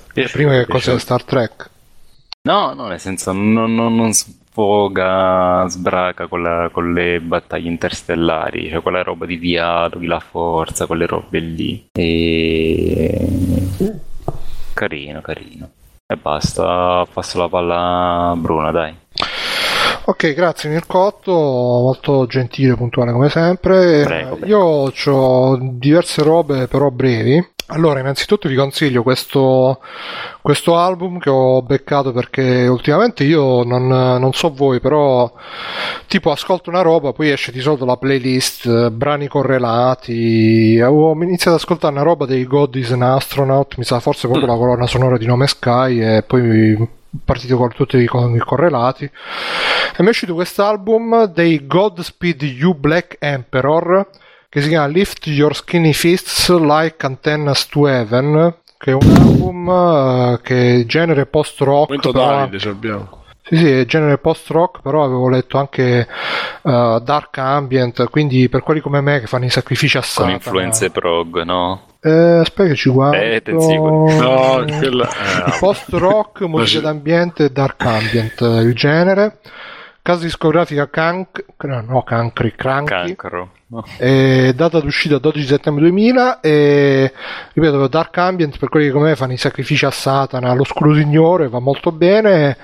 E vi leggo la descrizione di Wikipedia. Sacrifici a Satana. Vi leggo la descrizione di Wikipedia come fanno i migliori YouTuber. L'album è composto da 2 dischi. Scusate, siamo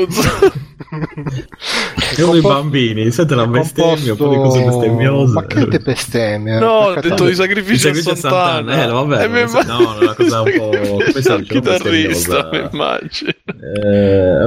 Vabbè, inventate voi la parola. Blasfema, bravo. Blasfemi. Dicevo, vi leggo da Wikipedia, l'album è composto da comunque dopo pedaloso, solo... bestemmioso, tranquillo, scusa Bruno. Dietro l'angolo. Dicevo, è composto da 2 dischi, solo 4 tracce, suite composte da vari movimenti. Viene considerato da molti critici come un'opera fondamentale per capire l'evoluzione del rock del nuovo millennio. E quindi, se volete capire l'evoluzione del rock del nuovo millennio, Lift Your Skinny Fists Like Antennas to Heaven dei Godspeed You Black Emperor, ve lo consiglio, è buono da ascoltare mentre fate altro. Perché comunque ho scoperto che le robe migliori da ascoltare mentre fare altro sono quelle senza vocals, perché sennò uno si distrae, specialmente se vuole cercare di leggere o di ascoltare qualcos'altro. Poi vi consiglio sto YouTuber che si chiama Georg Rockal Schmidt, che a parte che c'è una scucchia notevole, e praticamente fa dei video incentrati sul cinema, anche su altre robe, però io ho visto diversi video suoi, tipo ho visto una retrospettiva su Terminator, un'altra su non mi ricordo su che cos'altro, però fa dei video piacevoli di cinema, ve lo consiglio, poi trovate il link in onda dell'episodio. È forte perché lui parla tranquillo davanti alla telecamera senza urlare, fa un po' di quello humor un po' inglese, perché lui è inglese, si ascolta con piacere. Ho fatto anche un video su Zardoz, che forse qualcuno di voi lo conosce, il mitico film con Sean Connery qua vestito con le mutandine. Sì, vestito come Bruno, quello di Sacha Baron Cohen. Poi ho visto la prima puntata della 4ª stagione di Silicon Valley, che è ricominciato, e devo dire che l'ho trovata meglio. Come? Spoilerare, please. No, nessuno spoiler. È ricominciata meglio, secondo me, delle puntate precedenti, perché l'ho trovata più equilibrata. Mentre nella stagione precedente sono un po' divisa tutta la storia tra Erlich, che l'avevano relegato un po' in secondo piano, che poi è la loro carta vincente Erlich, hanno fatto pure la puttanata di relegarlo in secondo piano, e in questo invece l'hanno reintegrato, e quindi più equilibrata come cosa, più si lascia guardare meglio. E c'è anche, è sempre la solita cosa che va tutto bene, va tutto poi capita il casino, però in questo caso è un po' più verosimile come, diciamo, casino che capita, se uno lo vuole considerare verosimile. E poi dolcis in fondo, per finire, appunto stavo dicendo, sono stato l'altra sera febbre a 40, non so che cazzo era, e ho detto dai, mi vedo con la recensione del morbillo. Beh, io avevo visto con la febbre altissima Vita Smeralda, ad esempio. Ragazzi, no, ma proprio ho detto, ho la febbre alta, è il momento giusto per guardarlo. È durato più o meno 4 ore secondo me, ma in realtà la, la prossima volta che stiamo male di Chicken Park. No, ma guarda, sono indeciso perché beccare il film giusto Park quando stai molto male. Pensavo di guardarmi qualcosa di Vanzina, ad esempio, la prossima volta. Vabbè, però devo fare una febbre tipo 38-38,5 minimo. Se no, non niente, quindi insomma stavo là con i brividi di freddo, tutto quanto, rannicchiato, poverino. Ho detto dai, mo io vedo qualcosa di leggero. Ho incominciato a vedere Big Bang Theory, che c'avevo tante puntate arretrate da vedere, però mi era un po' scesa la catena con Big Bang Theory. Devo dire che però nonostante che sicuramente IT Crowd è meglio, l'umorismo anche Silicon Valley è meglio, poi Big Bang Theory, sputtanato eccetera eccetera, però è proprio una serie leggera che si lascia vedere molto piacevolmente. Ormai hanno trovato la quadra, hanno trovato la formula, i tempi comici sono sempre perfetti, la risata te la strappa. Ma che sempre serie TV hai visto? Scusa, veramente. E lo so, che Simone, serie di Big Bang Theory hai visto? Quale serie? Le ultime stagioni, vabbè, la 9. Ho visto 10. Cose diverse allora. C'ho un mancamento, per fortuna sono sdraiato. Ma aveva la febbre alta, ma anch'io sono riuscito a guardarmi Vita Smeralda in condizioni normali, non, cioè. No, ma poi dopo che mi è passata la febbre ho continuato a vedere. Ma si lascia vedere proprio. No, ma si lascia vedere proprio dolce. Sbacca con quelle robe nerd, i riferimenti nerd dall'infinito. Ma ragazzi, giusto per fare i referenti nerd che non c'entrano un cazzo, ma neanche più di tanto. No, ma si inventano delle storielle così, degli intrecci un po' così. A parte che poi c'è la moglie dell'ebreo che non lo so che cosa farebbe per avere una moglie così, con quelle tettone enormi, con la voce sexy. Però sono serie diverse. Melissa, no, come si chiama? Vabbè, fatelo finire però. Sì. Poi lo blastiamo, però facciamolo finire. No, ma guarda, io già lo so che ovviamente Big Bang Theory, Sheldon, Bazinga, però alla fine, se uno lo vede come diciamo intrattenimento leggero, ci sta, funziona bene.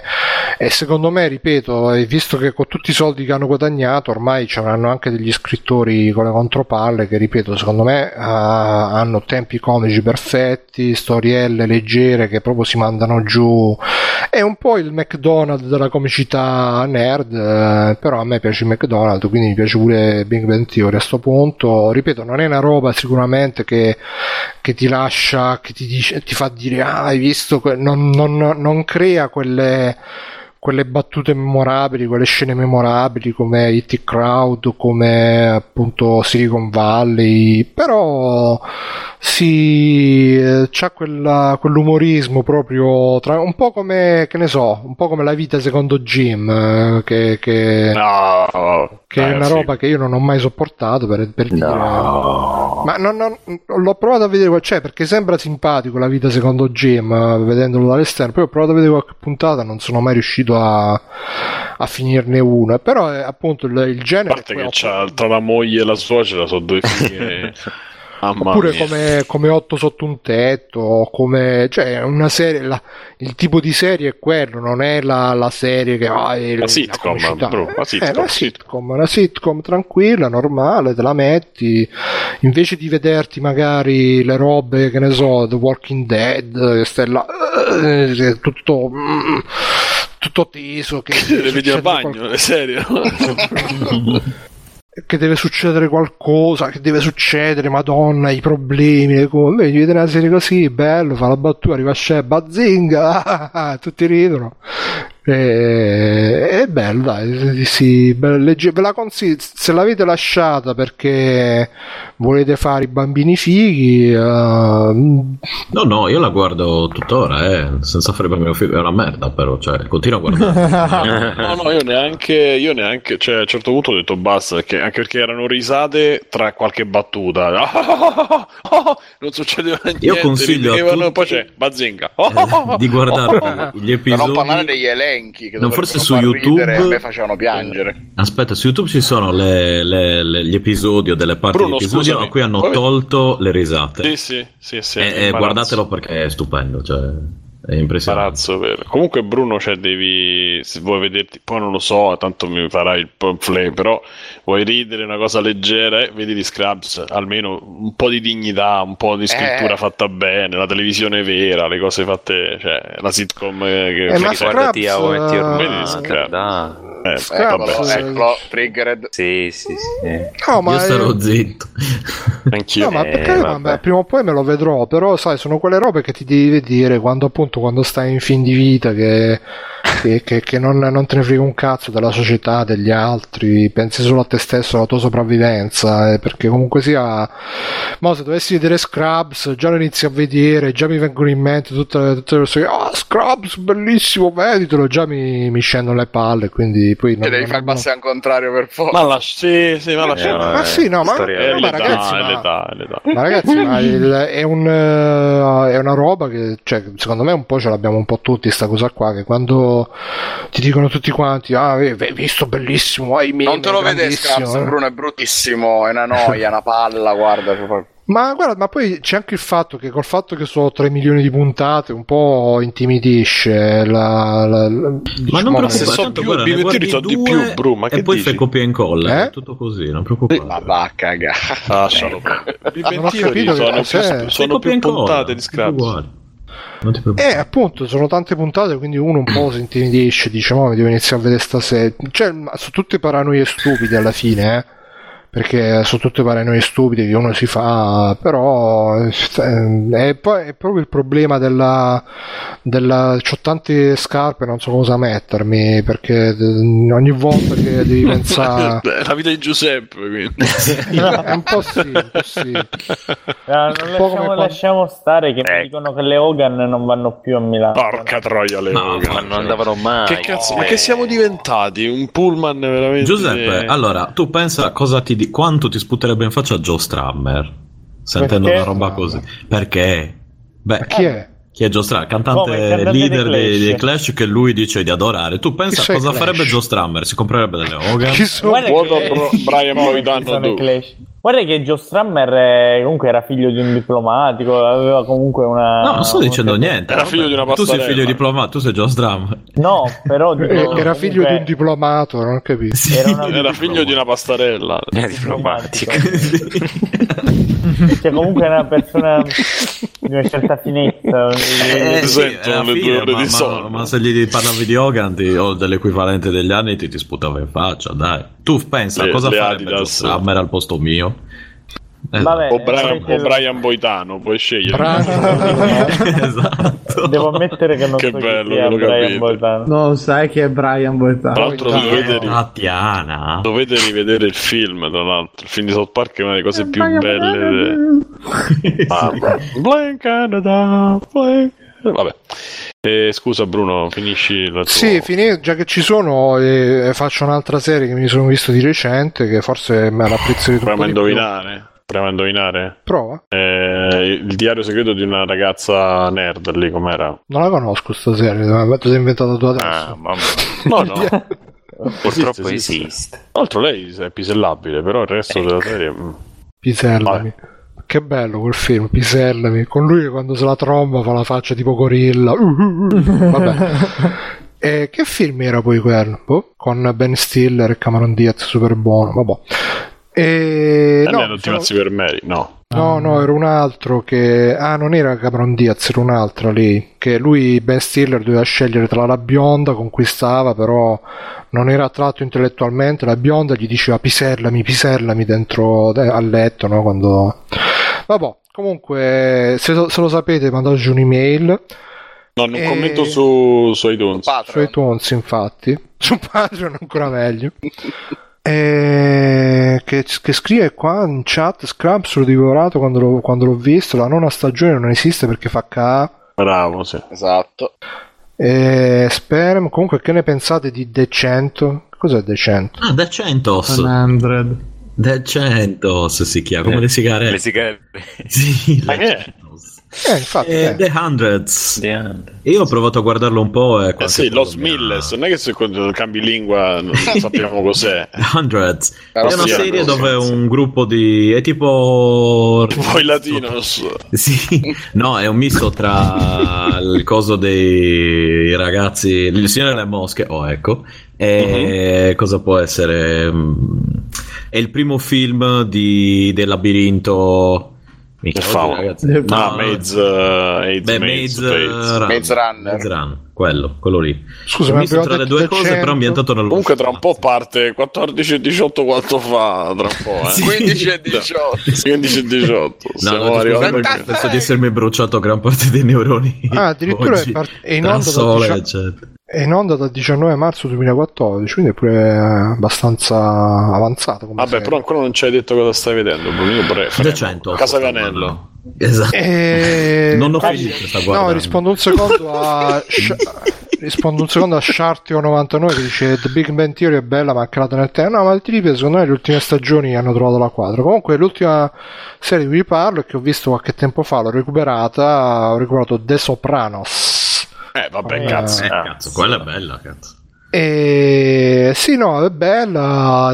Poi finalmente ho capito l'ispirazione di Tony Ciccione dei Simpson, che è presa da lui, come si chiama lui nel telefilm. Poi queste cose che se non ne parlo subito mi dimentico piano piano tutto quanto.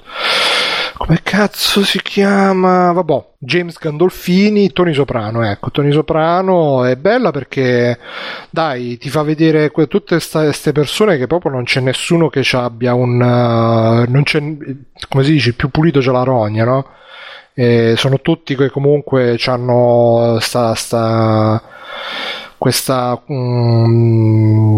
negatività dentro con cui poi fanno del male agli altri, a se stessi, anche se magari vedi degli sprazzi di bontà, di onore, di rispetto, però poi alla fine vedi che sono tutti vittime di se stessi, della propria debolezza, della propria cupidigia e tutto quanto. E best della serie ovviamente Poli, che tra l'altro ho scoperto che l'attore Tony Sirico è veramente stato uno della malavita, infatti si vede che lui rispetto agli altri c'è una marcia in più da quel punto di vista.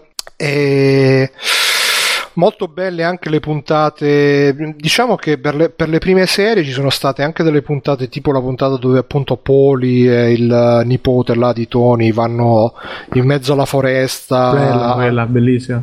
Cioè c'erano proprio delle puntate tipo singole, monografiche, dove lasciamo un po'. Poi ci sono, tutte le trame orizzontali che si vanno. Poi lui che si tromba tutte, che potevo capire nelle prime due stagioni che si erano un po' inquartato, però l'ultima stagione proprio si vede che stava proprio col biglietto prenotato per l'infarto che poi ci ha avuto qualche anno dopo.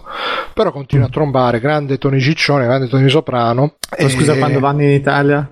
Sì, che incontrano come cazzo si chiama quell'altra? Quella di Troisi. Sì, ma poi c'è proprio col doppiaggio micidiale, mamma mia. Quella però è una delle prime puntate che adesso non c'ho tantissimo presente, però sì, un po' si vede che là stavano un po' erano un po' pesci fuor d'acqua in Italia, ma poi pure quando chiamano i killer dall'Italia e tutte quelle robe là no, è figa, dai, alla fine è un po' Beautiful con la mafia, per usare una formula che funziona sempre, però si lascia molto vedere. Poi c'è l'amante sua, come cazzo si chiamava pure lei, Irina, sì, che io mi ero innamorato, e peccato che poi si vede poco, chissà che ha fatto lei come attrice, perché poi uno si chiede, ma tipo queste mezze comparse, queste mezze cose che fanno, cioè dopo che hai fatto quello che cazzo fai? Le televendite, se ti prendono. C'è tutta anche la parte che forse perché un po' andava all'epoca, la parte psicanalitica, che l'ho trovata però un po' americana, diciamo, poi non so come. Sì, è un po' buttata lì perché romanzata. Dai, vogliamo fare la psicanalisi, la cosa.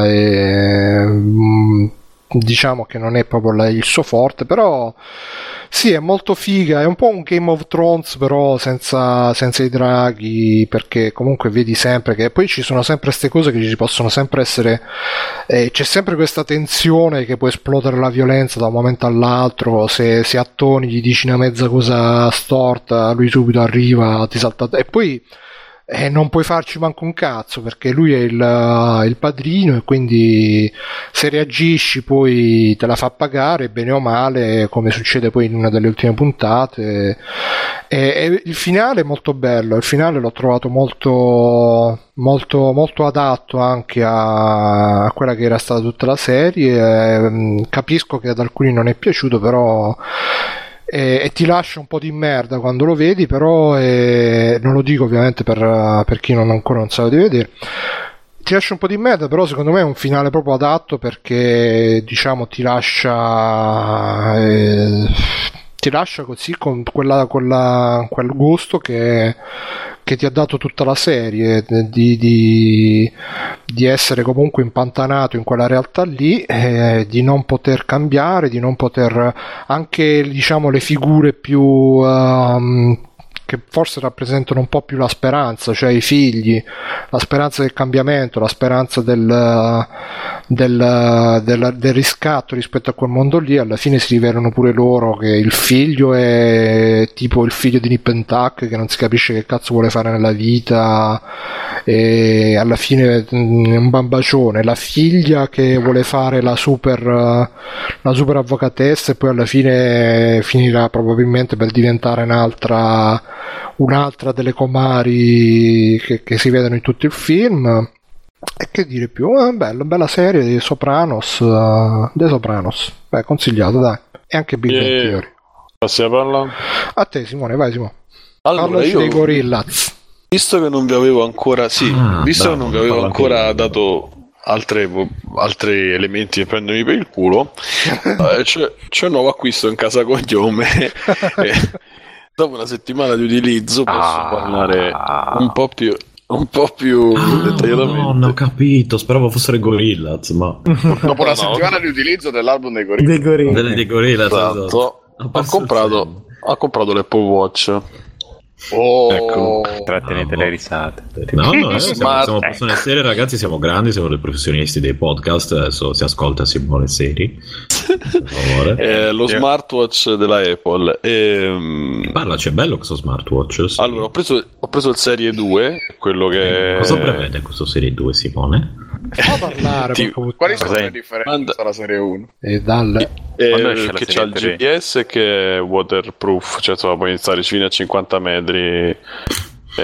Puoi camminare fino a 50 metri? Prima puoi camminare a 50 metri, poi si apre. Okay. Sì, i P22, Simone. Ah, com'era? Non mi ricordo. No, i G7, i P7, com'era il G7? Non mi ricordo. I DKFA, lo so io, non ti preoccupare. Ah, i DQD, i D-Clip, vabbè. Allora, che fondamentalmente fa l'orologio, cosa che non si era mai vista, in più si può sincronizzare sia con il telefono sia anche solo con la rete wifi a cui è attaccato il telefono, e si può usare per ricevere le notifiche e rispondere alle notifiche o con gli emoticon, l'alemoci, o con le risposte quelle già predefinite, o adesso dalla settimana scorsa, proprio dopo 2 giorni che l'ho preso, c'è stato un aggiornamento e ti permette di scrivere facendo praticamente, cioè, lo schermo diventa una lavagnetta dove tu scrivi la lettera e lui riesce a capire che lettera stai scrivendo abbastanza bene. E poi devo dire che quello funziona molto bene, il riconoscimento vocale, cioè puoi parlare, puoi rispondere parlando, c'è il microfono che ti fa lo speech to text, diciamo, e addirittura a me mi ha preso anche le cadenze romane, cioè il dialetto, cioè cadenza, e ha tradotto bene, diciamo, cioè, in italiano. Fammi un esempio di cadenza romana. Allora non me la ricordo, ma ci sono rimasto perché ci sono rimasto. Sì. È proprio fatto, dal punto di vista è fatto proprio, va bene. non è il massimo della velocità, capisce? No, non è Siri quello, ti switch là. Poi c'è la parte di Siri che funziona abbastanza bene, vuol dire comunque sì, è zona Ethernet. Ha le applicazioni dedicate, io non sapevo, c'è anche 8 giga di memoria lui. E c'ha le applicazioni dedicate, cioè quando tu scarichi un'applicazione, se esiste anche per Apple Watch, te la ritrovi sulla dashboard, che è fatta da questo 4, 5, 6, un esagono dovrebbe essere, di pallini, e ogni pallino è un'applicazione che con la Digital Crown tu girandola arrivi a fare lo zoom, e al centro c'è sempre quello dell'orologio, l'orologio che ha dei quadranti che puoi o te ne offrono alcuni fatti tipo l'applicazione te ne crea alcuni già pronti che puoi usare, oppure quello penso li puoi personalizzare mettendo l'icona in base all'utilizzo. Ci sta quella delle attività, e quindi che ti fa il contapassi, il contabattito cardiaco, e ti fa vedere sullo sfondo dell'orologio le attività, tipo i passi che hai fatto, le calorie che hai bruciato, eccetera. Poi ci stanno quelli un po' più di design, dove c'è sta soltanto le lancette. Poi c'è quello di Topolino e Mini, che non ho manco provato mai. Giustamente. Ascolta, ma sono applicazioni dedicate. Scusa, a chi sono dedicate? Quelle di Topolino e Mini, okay. Se provi a chiedergli l'ora, il Topolino te lo dice: sono le ore quelle. Sì, vabbè, ma non l'ho mai provato. Ah no, quella era Kingdom Hearts, scusa. No, quello erano i cani di Taranto. Anche. E poi in base alle applicazioni che sono messe puoi fare delle cose tipo, che ne so, applicazione della Vodafone ti fa vedere i residui, eccetera. Twitter è cioè ti fa vedere tutta la timeline fatta molto bene. Trello pure funziona bene. Telegram anche, puoi anche rispondere, vedere. Telegram è fatta molto bene. Messenger di Facebook funziona una chiavica. WhatsApp praticamente ti fa vedere solo le notifiche e ti fa rispondere, ma se tu vai a cercarti non da vedere. E poi c'è tutte le quelle integrate sue, messaggi, iTunes, sveglie, cronometri vari, quelle sono fatte bene. Insomma, diciamo che dipende dallo sviluppatore per fare l'applicazione dell'Apple Watch. Quella di Shazam, che secondo me è geniale, perché prendi il telefono, accendi, arriva l'applicazione, quella tu blocchi, vai su Shazam e ti riconosce, cioè ti sente la canzone e te la riconosce. Nel caso credo sia molto utile. Le notifiche te lo fa quasi di tutto, cioè quasi tutte le notifiche che forse tutte quelle che vanno pure sul telefono, anche se non c'è l'applicazione dedicata, poi ti si duplicano sull'orologio. C'è un effetto vibrazione che è tipo un picchiettio sul polso, è veramente, da quel punto di vista è fatta bene, devo dire. La batteria, ho fatto una carica grossa, nel senso ho ottenuto molte ore dopo la prima scarica che ho fatto, cioè ho fatto la prima carica, ho usato quella che c'era e non l'ho caricato praticamente mai, forse, e l'ho fatto scaricare, poi l'ho messo in carica tutta più del tempo più del dovuto, e mi è durata praticamente, senza spegnerlo mai, tenendolo anche a letto, e mi è durata quasi 2 giorni. Direi che con anche qualche utilizzo abbastanza intensivo, perché comunque all'inizio smanetti un po'. Senti Simo, a me interessa la parte fitness come rilevatore di battito, cose. È perfetto. Ma tu non avevi il tuo cazzillo super, Bruno? Sì. È pressoché quasi uguale alle fasce Polar, a quelle là. Ho visto anche degli articoli su alcuni. Posso inserirmi questo quando hai finito? Sì. Vai. Quando hai finito, tranquilla. No, semplicemente volevo dire che da quello che dicono, ovviamente non è che mi sono messo, cioè un po' di conti l'ho fatti, ma vedendo, magari facendo il paragone con quando in palestra, che ci sono i manubri che hanno il sensore che tu appoggi le mani, devo verificare però empiricamente, insomma. Cioè i pesi dei i manubri, cioè i pesi che appoggi le mani? No, i tapirulan. O le siglette hanno la parte di manubrio, sì, che è quella lì. Però mi sembra abbastanza in linea anche quei battiti. È che io se comincio mi vado in ansia, quindi, però in generale anzi, poi c'era un rilevamento a 39 battiti, mi sono cagato sotto mentre dormivo, quindi ho detto ma che, perché poi lui registra e li manda all'applicazione salute del telefono, quindi tu c'hai tutto il monitoraggio della tua giornata, dei battiti. Che stai morendo. Sì, lo devi disattivare.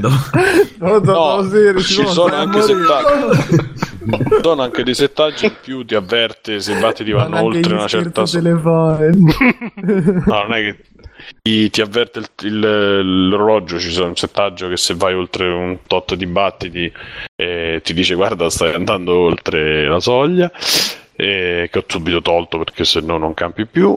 Quindi quello è fatto molto bene. Ho provato oggi il Water Resistant ed è Water Resistant, vabbè c'è scritto Water no, Resistant, perché loro scrivono e poi non funziona, cioè, scusa Simone, cinesi, tra l'altro una nuova visita da dottor Ragazzo subito proprio adesso. Bene, scusa Simone, quindi ti conta solo i battiti, non c'è altre informazioni tipo i passi e quanto stai in piedi ritmo. No, perché ho visto che tipo gli ultimi modelli di Fitbit ti danno anche tipo la, come cazzo si dice, la saturazione dell'ossigeno. E allora c'è, ma lo devo... Come fai c'è lo ma lo devono, lo sbloccheranno via software. No, si misura dal dito, cioè normalmente in ospedale c'è quello che ti... Ma nel sangue o... E cazzo, sì, è da che, scusami. Vabbè, no, devi pungerti il dito. Ma no, ma mica c'ha il diabete. Ma non è la glicemia quella. Io sto chiedendo come funziona questa cosa. Ma semplicemente ti metti una flebo collegata al polmone d'acciaio e vai in giro con quella. Nella camera senza uscire mai dalla camera iperbaria. Hai flebo, no? Comunque pieno, cioè. Allora ce l'ha Bru, però lo devono sbloccare via software, cioè pare che nell'hardware già c'è, ma che nelle prossime release su alcune applicazioni utilizzino delle cose in più. Comunque ti calcola quanto stai in piedi e quanto stai seduto e quanti passi fai. E ovviamente se ti segui lo svaluti, lo cosi tutto, perché devi mettere un braccio che non si passa a carti. Io lo uso al destro l'orologio, infatti... no, ma mettilo, scusa, mettilo al sinistro. Anch'io c'ho qualcosa, c'ho il Mi Fit bla bla bla e lo metto al destro. Ma scusate, ma il discorso di sapere che il cuore batte poco mentre dormite non vi fa vivere un'angoscia continua? No, ma guarda, che mi sveglio a controllarlo io sono tranquillo, mettiamola così. Se poi non mi sveglio a controllarlo, tanto poi ci sono, quello sarà l'ultimo dei miei problemi. Ci sono degli errori perché usa poi la differenza di, c'è una luce forte verde sotto l'orologio che praticamente lui guarda la differenza della pelle, come, cioè, insomma, riesce a calcolare i battiti in questa maniera, e lo facevano anche alcune applicazioni col flash del telefono, perché con tanta luce tu vedi il contrasto e quindi riesci a contare i battiti, tutta una cosa. Sì, quando c'è il battito si arrossa un po', diciamo, perché passa il sangue, quindi... Esatto, e praticamente può sbagliare un pochettino. Infatti una volta ha fatto il calcolo da 186 battiti, ho detto c'è qualcosa che non fa.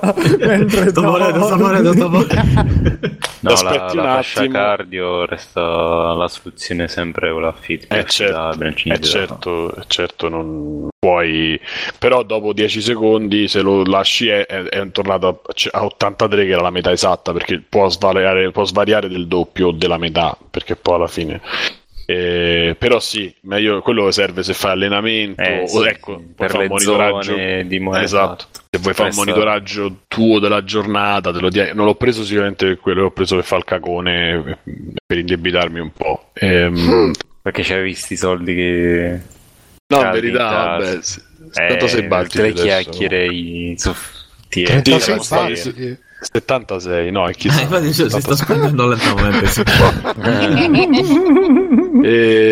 No, però è stato bello conoscerti, Simone. Bambini a Natale, voglio questo, no, Simone, forse ci avete ragione. Prendo quello, no, dai, Simone. Sì, praticamente poi ci hanno provato tutti a farmi la voce della coscienza. Un attimo per sole 18 euro al mese ho fatto una cosa quanto lo vinci? Come un caffè al giorno. No, 2 anni, sono 25 mesi. Ma tanto mo lo saldo, in verità. Mo sto aspettando la 14ª, lo saldo. E mi farò il debito per il televisore, sicuramente. Perché... Ecco. Ma vabbè, il televisore, guarda, forse già lo capisco. Però... cazzo, sì. No, sì, ma proprio... che cinturino c'hai? Quello con i buchi? No, il base. Ma le dita. No, c'ho il base di plastica che fa cagare. Lo tieni in mano e basta. C'è quello di nylon, che è di nylon, quello intrecciato, è molto molto bello, ma 60 euro non... proprio fare Non ce n'era uno di legno. Anche se ci sta, perché fosse stato di legno, magari, cazzo, non c'è, porca troia. Comunque €60 per un cinturino ci c'è in un orologio normale, non vai. €60 ci prendo tutto l'orologio, mi fa anche un massaggio, compri un orologio da devi fare il pompino la moglie di chi l'ha fatto. Ragazzi, se compri un orologio da 200 l'artigiano. Timo, che colore l'hai preso il cinturino? Nero, nero siderale, com'è qua, come si chiama, non lo so. Io l'ho preso no, io ho preso bianco invece, totalmente bianco. La metti sopra la camicia, tu sopra il polsino? No, scusa, volevo... Comunque, integra, vai. Sì. No, volevo solo dire, è un aggettino che a me sta piacendo, però da considerare ovviamente come estensione del cellulare, dell'iPhone. Quindi se si ha ovviamente un altro cellulare ha poco senso prenderlo. Non è compatibile con Android? Non lo so quanto è compatibile. Credo proprio. Sì. No, non lo so.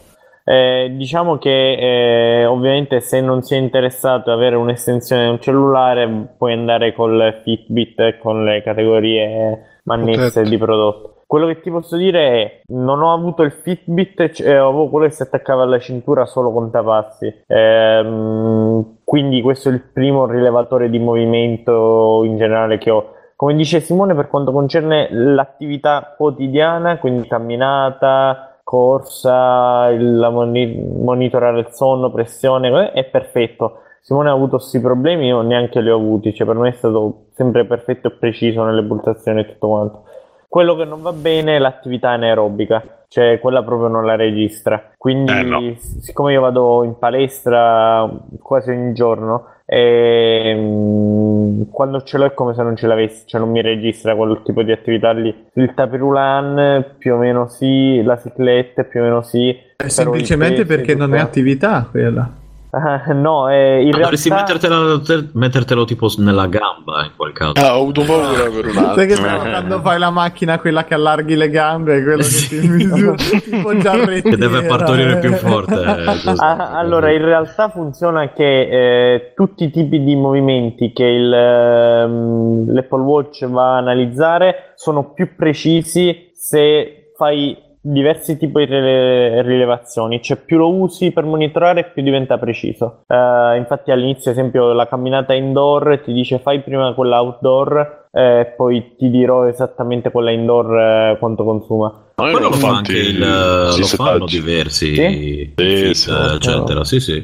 Aspetta, cos'è che avevo che l'ho dato al Nemesis? Metti cazzo si inserente.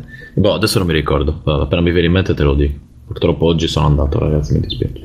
No, comunque semplicemente questo, cioè non vi aspettate di portarvelo in palestra come me l'aspettavo io e avere tutto monitorato. E vabbè, comunque a posto, insomma, diciamo che né lo consiglio né lo sconsiglio, è una cosa totalmente estemporanea, insomma. Ecco, se volete roba per il fitness guardate altrove, per roba un po' più dedicata, oppure tipo? Tipo i Fitbit oppure i Garmin. Sì, sono un po' più precisi. No, più precisi non lo so, più completi per certe cose sicuramente. Sì, dedicati più a quelle cose lì. Sì. E, comunque poi ho sentito il disco di Gorillaz che onestamente non mi ricordo come si chiama, Bruno perdonami. Humans si chiama? Humans, una roba simile. Aspetta, okay, ecco, guarda, mi è rimasto così impresso in quei 2 ascolti che ho fatto che il titolo me lo sono persino dimenticato. No, io ho visto solo la copertina nuova che è un po' troppo aggressiva per i miei gusti, però è bella. Dove ci sono...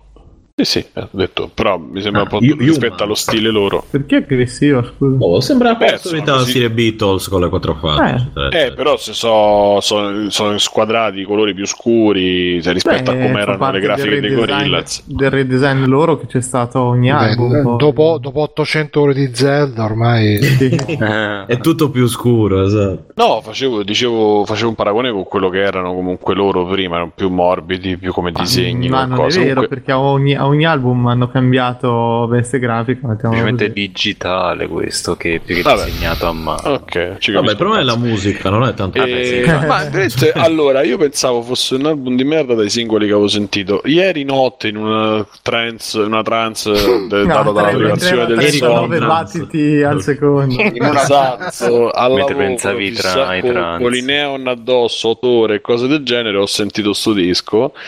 La cosa negativa, tra virgolette, è che non c'entra più niente con quello che erano i Gorillaz, ma proprio praticamente niente. La cosa positiva è che sono riusciti a portare un collettivo, gruppo, chiamandolo come mi pare, che diciamo era uscito con una cosa pop e comunque di easy listening, hanno complicato un po' tutto, hanno introdotto sia a livello ritmico che a livello strumentale un po' di testi, ma proprio di stile, hanno preso tutta la roba un po' più urban, che diciamo urban per farla breve, ma insomma sto sottobosco inglese, principalmente inglese, perché insomma loro sono maestri di ritmi che derivano dalla drum and bass, la two step, che poi è diventata, che si chiama anche garage, rap, black, trap, cioè hanno preso tutto quello che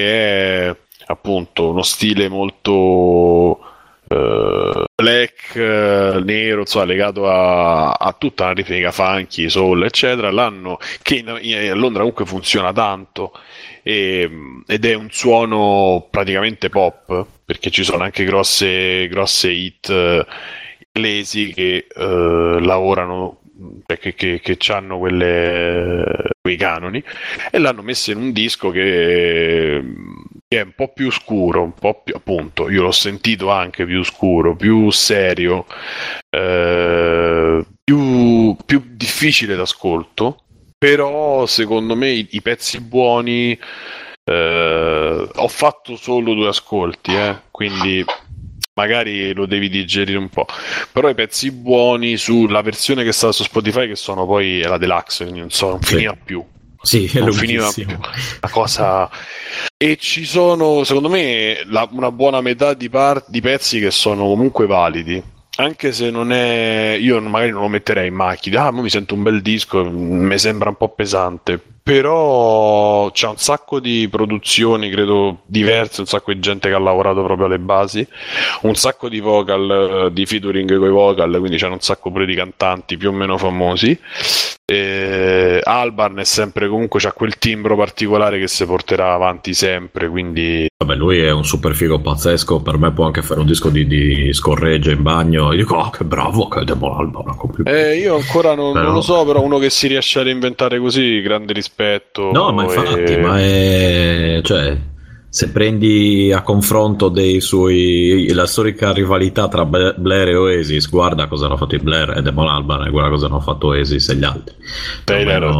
Vabbè, Taylor, mi dispiace, Taylor lo so, come io li voglio tanto bene, però non è una questione di politica in questo caso, è una questione di gusti, e per quanto mi riguarda è così. Sì, io invece il disco l'ho trovato abbastanza piatto, nel senso che non mi ha lasciato, non c'è stata una canzone che ho detto questa, mentre quello ad esempio dello Jamiroquai mi ha qualche canzone comunque mi è rimasta impressa, ok, e ho detto vabbè dai, sì, confermo.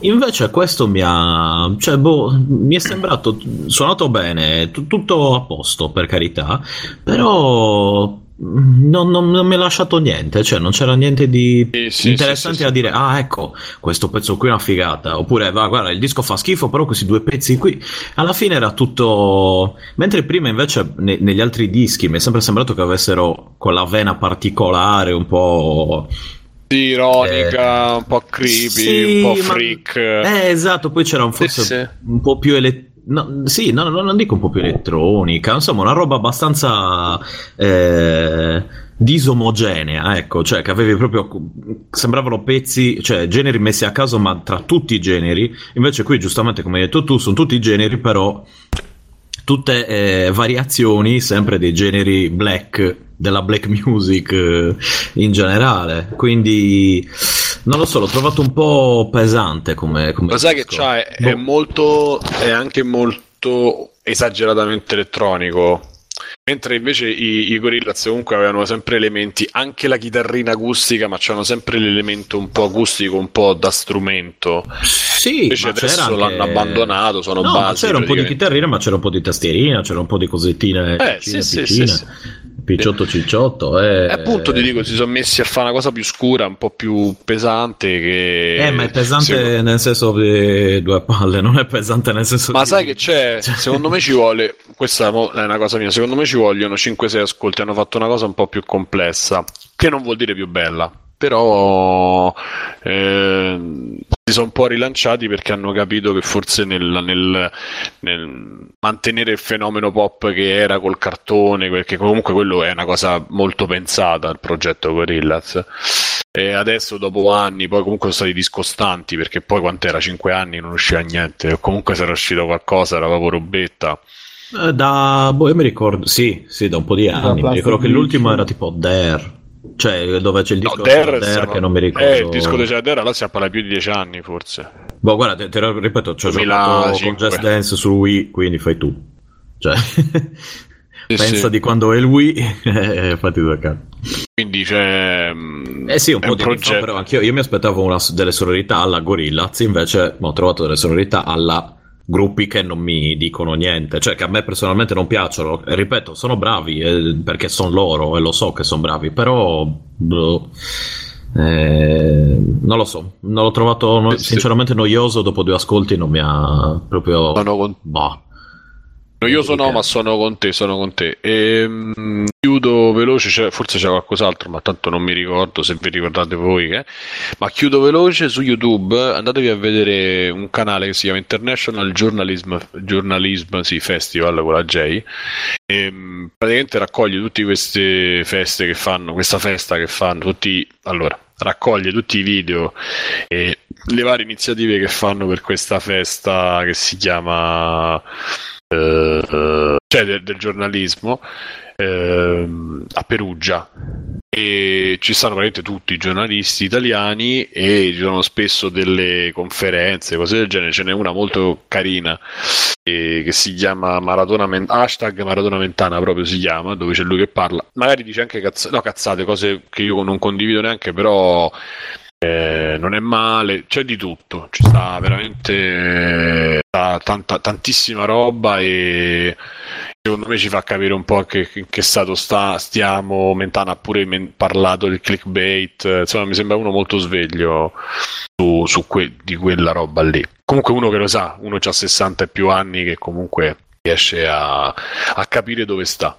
E quindi devo dire, da questo punto di vista mi è piaciuto, ma a parte quello in particolare ci sono tantissime cose anche lunghe che a me piacciono, invece dei filmatini, interviste da un'ora, da 40 minuti, da mezz'ora, anche cose più piccole, però sono cose con ampio respiro e sono molto interessanti secondo me da sentire, da ascoltare, e basta, dai, passo la palla a Stefano.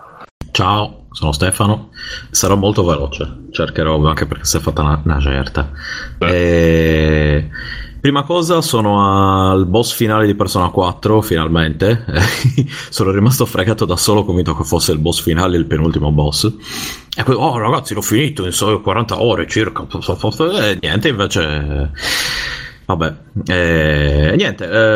gioco incredibilmente si è lasciato giocare dal sottoscritto, nonostante sia un JRPG, ha una bella trama, e quindi ho fatto, adesso sono un totale di quasi 50 ore e l'ho praticamente finito, senza preoccuparmi troppo delle cose secondarie, ma senza neanche giocarci 500 ore al giorno. L'ho giocato sulla PlayStation Vita, quindi molto bello. Bisogna appunto superare la parte del liceale, diciamo, perché tutti gli argomenti che vengono trattati, come disse Luca Wright mi pare, sono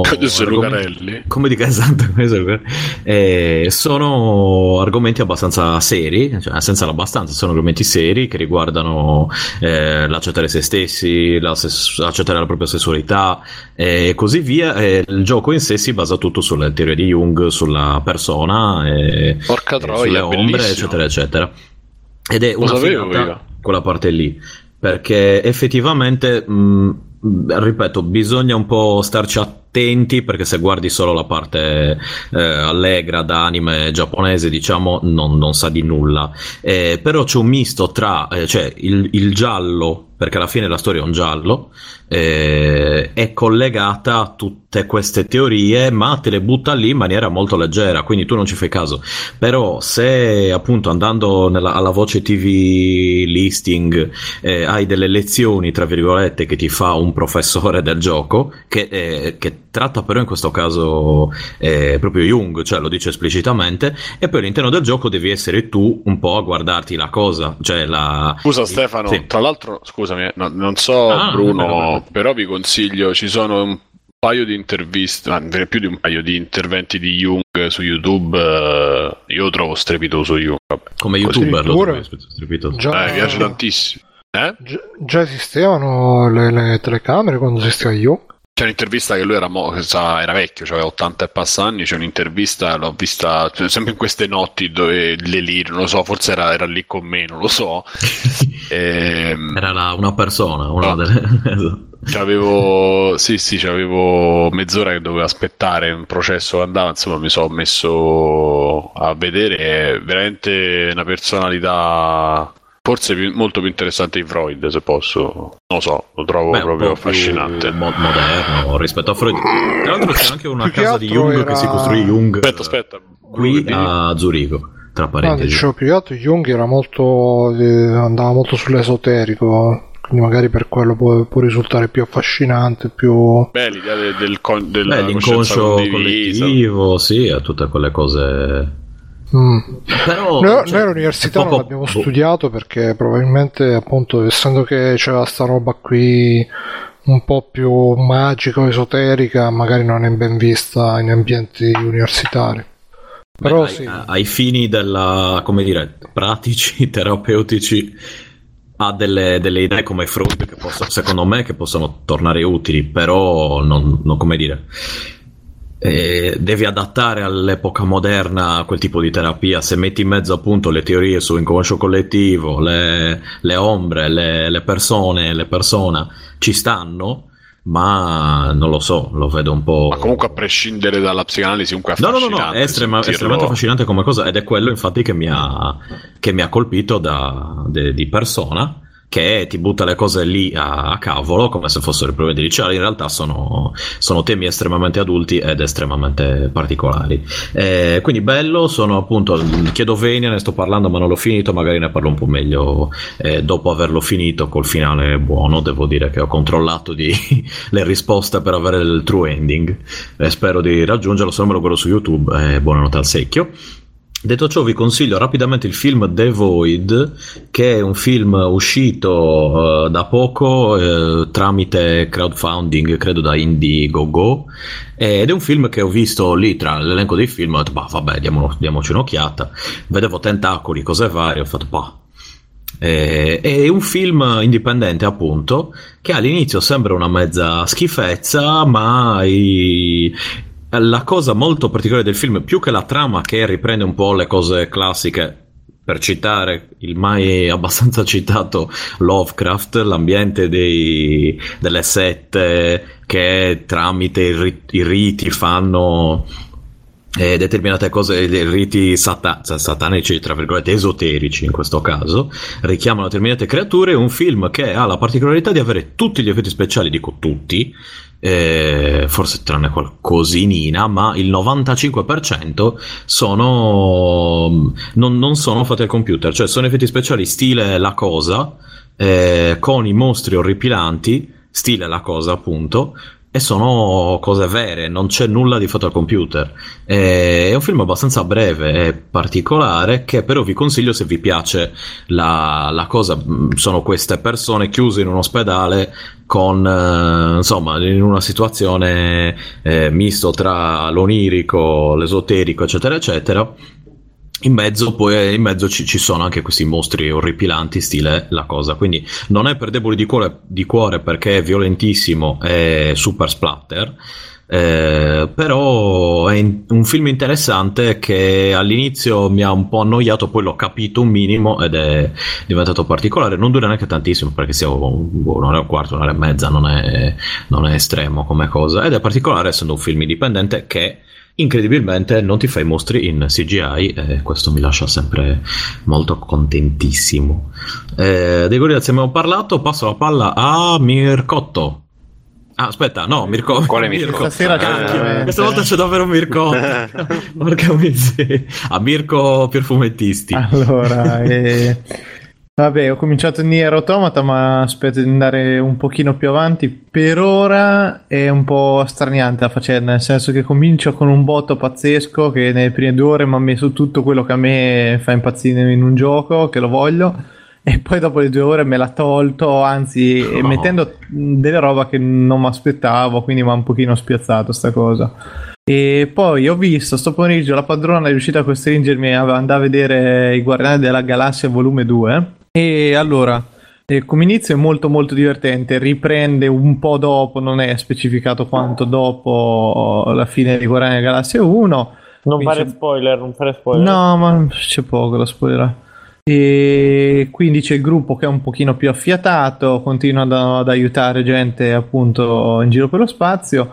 E la prima parte è molto molto divertente perché le interazioni tra di loro funzionano, c'è Drax che è il migliore, cioè quello proprio caratterizzato meglio, il personaggio divertente, ma anche sarebbe Battista lui, no? Sì, solo che stavolta gli hanno scritto delle battute carine perlomeno, cioè, e soprattutto è integrato il botta e risposta che nell'uno secondo me non funzionava quasi per niente. Le dinamiche di gruppo qua funzionano un po' di più, non è brillantissimo e sono si arena coesi. Anche abbastanza. Vabbè. Ha detto sono più coesi. Ah, sono sì, più coesi. L'hai visto anche te, Ale? Sì, l'ho visto anch'io, infatti vorrei unire a parlarne. Sì, vai, quando vuoi. Sì, funziona meglio, secondo me, proprio la gestione della squadra in generale. Adesso è accettabile, nell'uno per me era completamente inaccettabile, perché poi si ritrovavano tanto amici, tanto famiglia, eccetera, quando poi non facevano niente che legasse qualcosa e non c'era mai una battuta, uno scambio di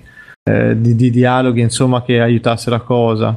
E poi dopo, allora, una cosa che è strana è che c'è proprio un gran ritmo fino a che non arrivano su un pianeta, da lì in poi, appunto, senza far spoiler, da lì in poi per me sarena completamente, salvo riprendersi un pochino nel finale, ma c'ha parecchi problemi secondo me la parte centrale del film, in cui proprio ci scordiamo dei personaggi, perché la metà dei guardiani non viene più. Che senso? Ma che spariscono, cioè, perché Battista, io ho visto un altro film praticamente.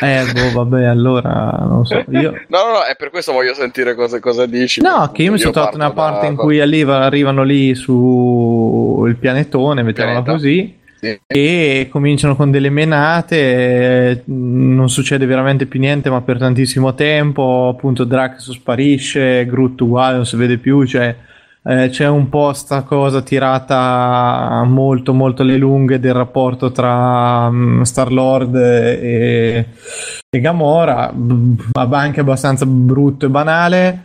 E ho trovato anche le canzoni a sto giro, a me mi ha fatto molto l'effetto Suicide Squad, in cui le canzoni mi hanno veramente rotti i coglioni. Uno, perché non sono, cioè ti dico, l'inizio parte a bomba, ci stanno bene, ok, sempre sta vena nostalgica, poi diventano piuttosto anonime e messe troppo, cioè veramente ogni 5 minuti ci devono ficcare la canzone, con pure Rocket Raccoon che a un certo punto c'è la cassetta di Star-Lord, vai mettila su per far partire la canzoncina retro, tutta un po' pesante. Il mix non è così riuscito, proprio a livello di scelta delle canzoni non c'è secondo me mai la canzone che ti gasa veramente tanto quando te l'aspetti, però magari lì sui gusti miei musicali, che insomma io se non mi ci metti Iron Maiden non è che sono tanto contento, però vabbè.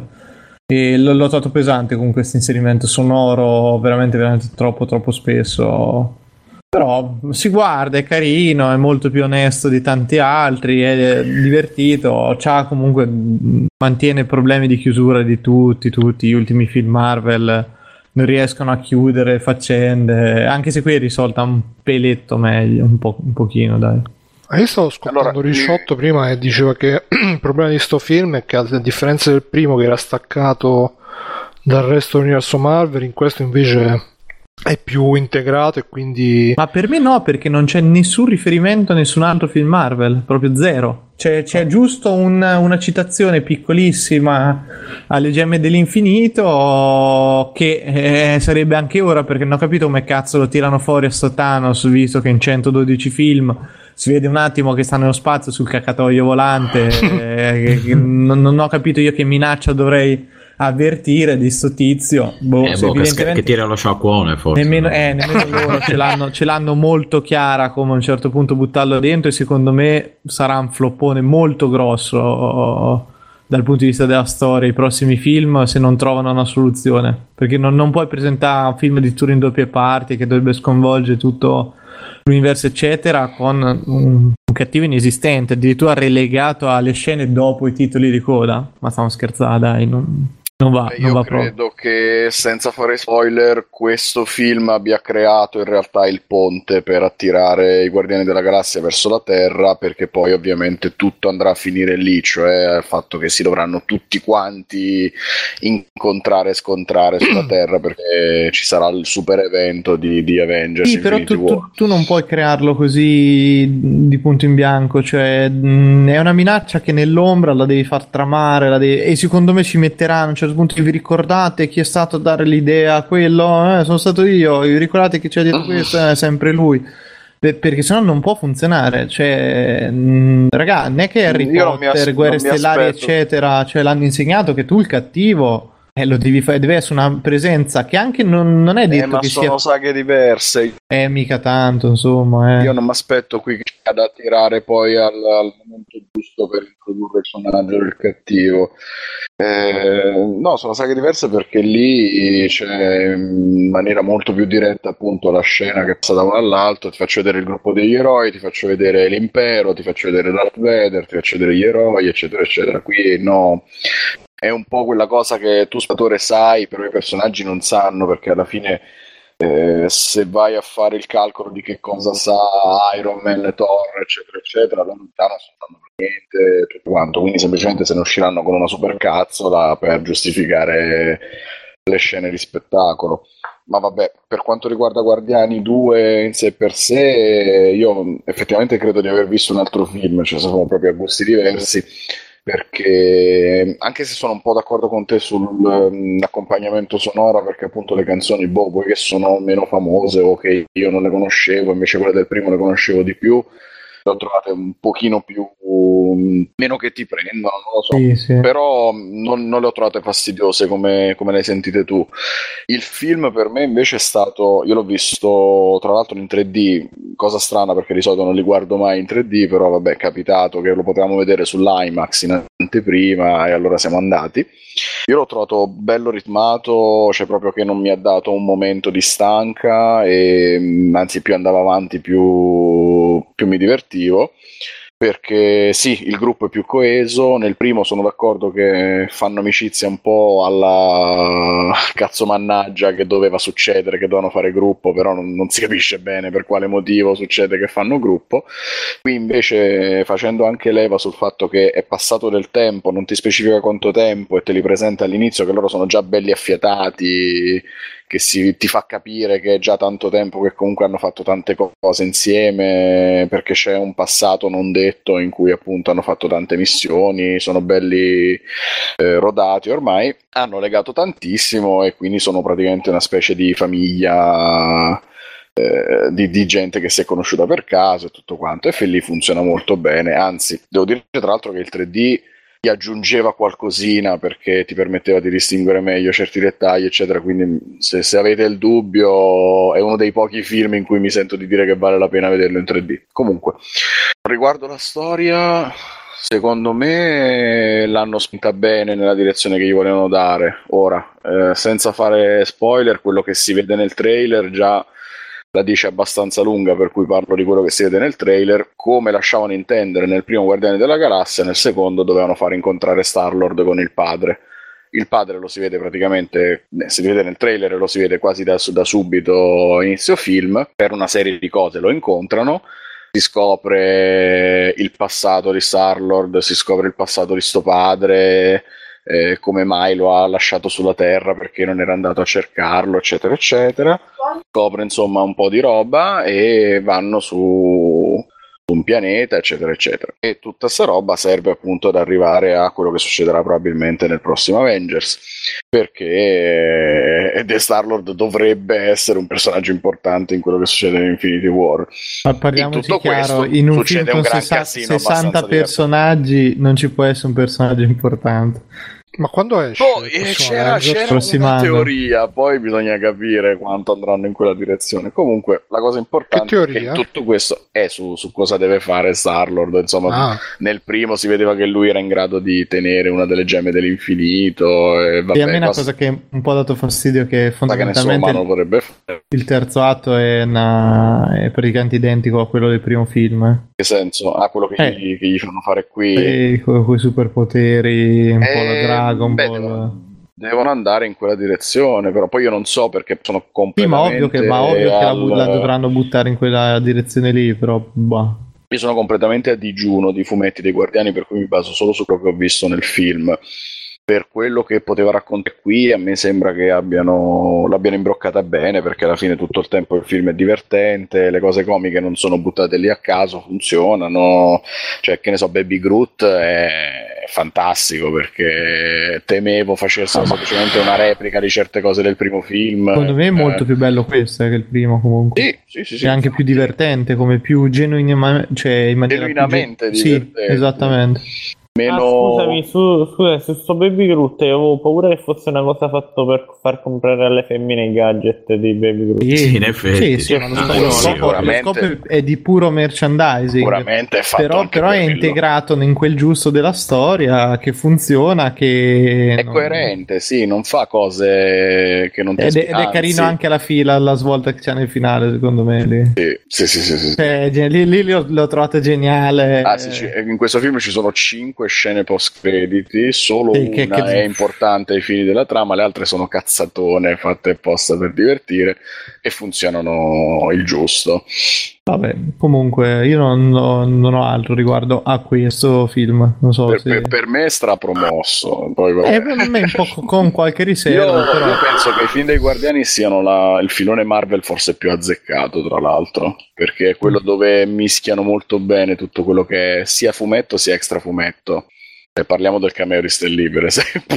Diciamo che secondo me riesce a essere goduto e apprezzato anche senza avere una grossa conoscenza di tutto quello che c'è nel contorno, perché poi i personaggi sono degli stereotipi loro proprio di per sé, non hai bisogno di sapere tanto di quello che c'è dietro, proprio perché diciamo nessuno si va a sovrapporre agli altri, come invece negli Avengers, dove al solito c'hai tre personaggi super turbo power e gli altri che sono delle merdine già soltanto a confronto, e rimangono delle merdine perché non vengono mai tratteggiati in maniera decente. Comunque sì, è vero, funzionano meglio sia come gruppo sia come singoli, perché ti racconta tutto quello che devi sapere, non hai tanti elementi oscuri, non hai bisogno di aver visto altri film.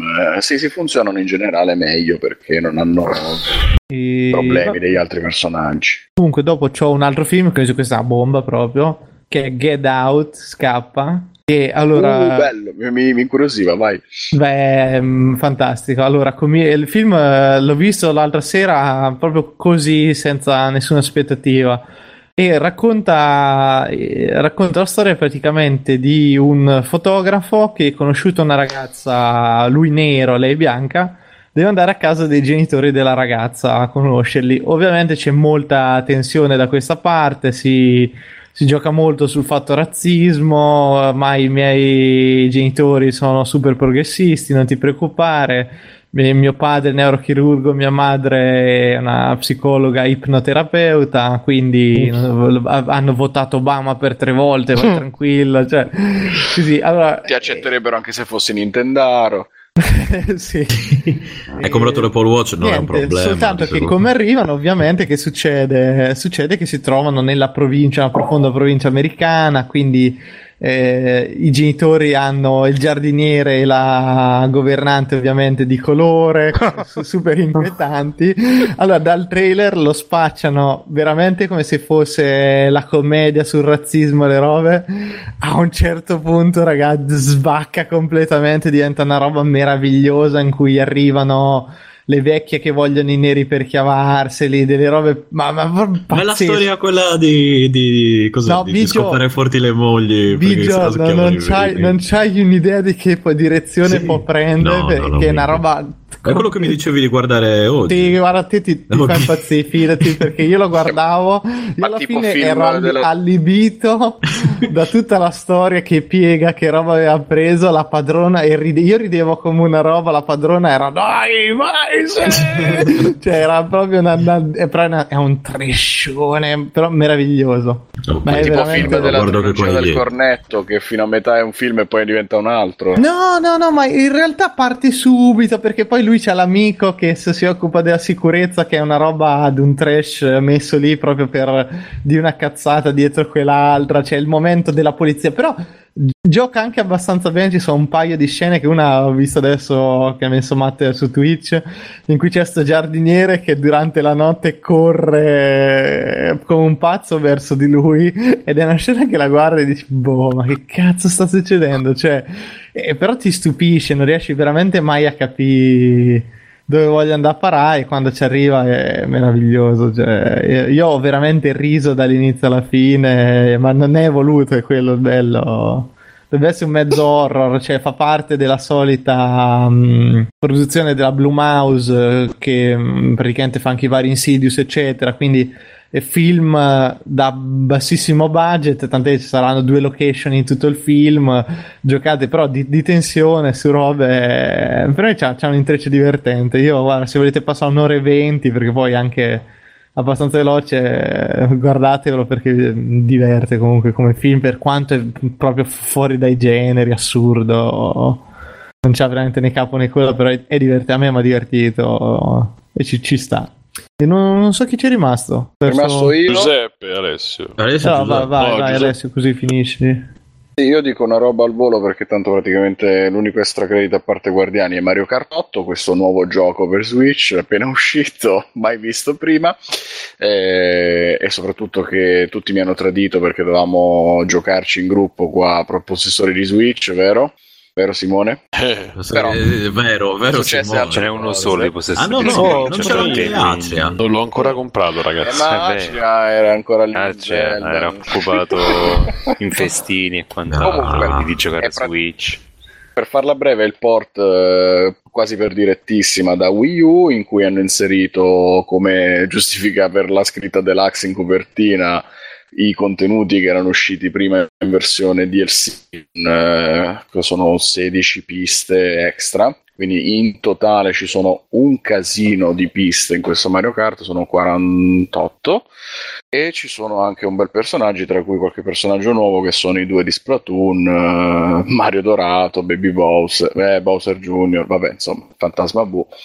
In sostanza il gioco è lo stesso, ma è tipo una versione GOTY dell'8. Sì, è praticamente una versione GOTY di Mario Kart 8 per Wii U. Io non mi sono accorto, onestamente, non mi sono nemmeno andato a cercare comparisons per vedere se e quanto abbiano aumentato il dettaglio grafico e palle varie. Mi sembra sicuramente bello come lo ricordavo, forse anche di più, cioè forse qualche dettaglio in più ci sta e roba del genere, ma Mario Kart non lo compri sicuramente per la grafica. È molto molto veloce, molto fluido, e forse è il primo Mario Kart in cui si sente tantissimo la differenza fra un campionato e l'altro. Sapete che di solito Mario Kart ha 50 cc, 100 cc eccetera, e quindi man mano diventa più veloce e anche più difficile. In Mario Kart 8 come bonus su Wii U avevano inserito anche la versione 200 cc, che era la più veloce e la più difficile, tanto che all'inizio facevo una gran fatica a giocarci, diventava quasi F-Zero come velocità.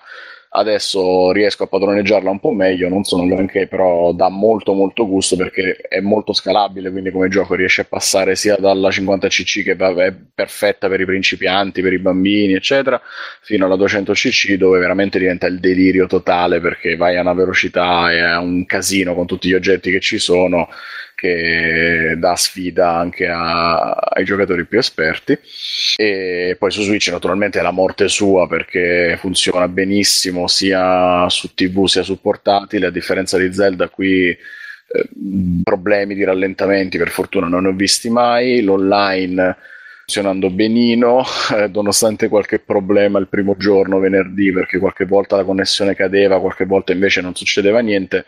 Ad oggi, che è il terzo giorno di gare, problemi non ne ho visti più, quindi per fortuna sembra che Nintendo abbia scoperto questo internet di cui tutti parlano. E niente, vista com'è la situazione adesso di giochi su Switch, se non l'avevate prima consigliatissimo, è sicuramente un gioco da comprare su Switch, anche perché poi è perfetto appunto per veramente la chiunque. A meno che proprio non vi stiano sul cazzo i giochi di correre. Se ce l'avevate già su Wii U, lì ci penserei un attimino, nel senso che io, vabbè, non faccio testo, l'ho ricomprato ovviamente al primo giorno eccetera, perché lo volevo riprendere in mano con la comodità di Switch di potermelo giocare anche allettato, divanato, tutto quanto allettato, non so, non siete allettato, è molto bello, lo so, sono quelle cose che ti vengono in mente all'una di notte quando sei un po' stanco. Bello, però se ce l'avate già su Wii U non so quanto valga la pena lì. C'è Pexoft, da capire voi. Se hai provato la nuova modalità battaglia. Ho provato la battaglia, è bravo che me l'ha ricordato Bexoftini. Sì, hanno recuperato quella del sole di Mario Sunshine che c'era su Mario Kart Double Dash del GameCube, che è molto figa perché praticamente è un cattura alla bandiera, per cui si può giocare a squadre, ognuno deve prenderlo e tenerlo per massimo 30 secondi in modo da far vincere la sua squadra, e questo giocato con gli oggetti vuol dire casino totale. La battaglia non è la modalità migliore secondo me di Mario Kart, in realtà, che poi alla fine non sono macchinine pensate per essere molto mobili e riuscire a fare schivate, riuscire a non farsi beccare, giocata con gli amici è divertente. Io preferisco la gara, però funziona molto bene. Poi sono le varie modalità battaglia classiche, quelle con i palloncini, il tutti contro tutti, è come se fosse le modalità multiplayer degli sparatutto, deathmatch, cattura la bandiera eccetera.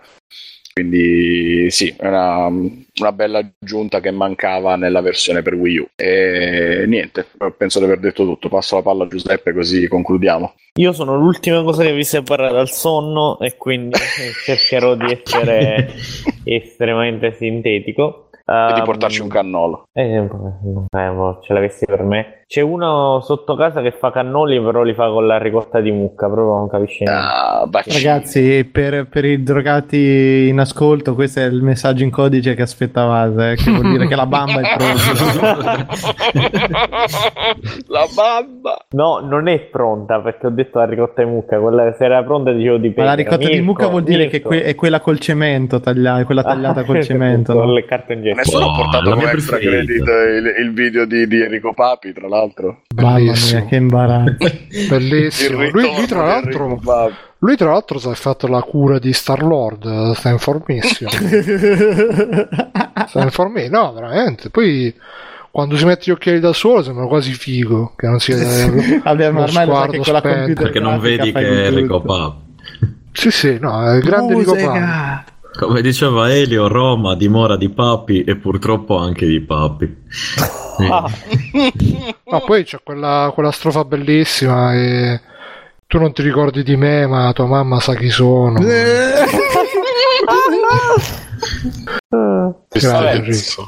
Allora, però tu fai il trick track.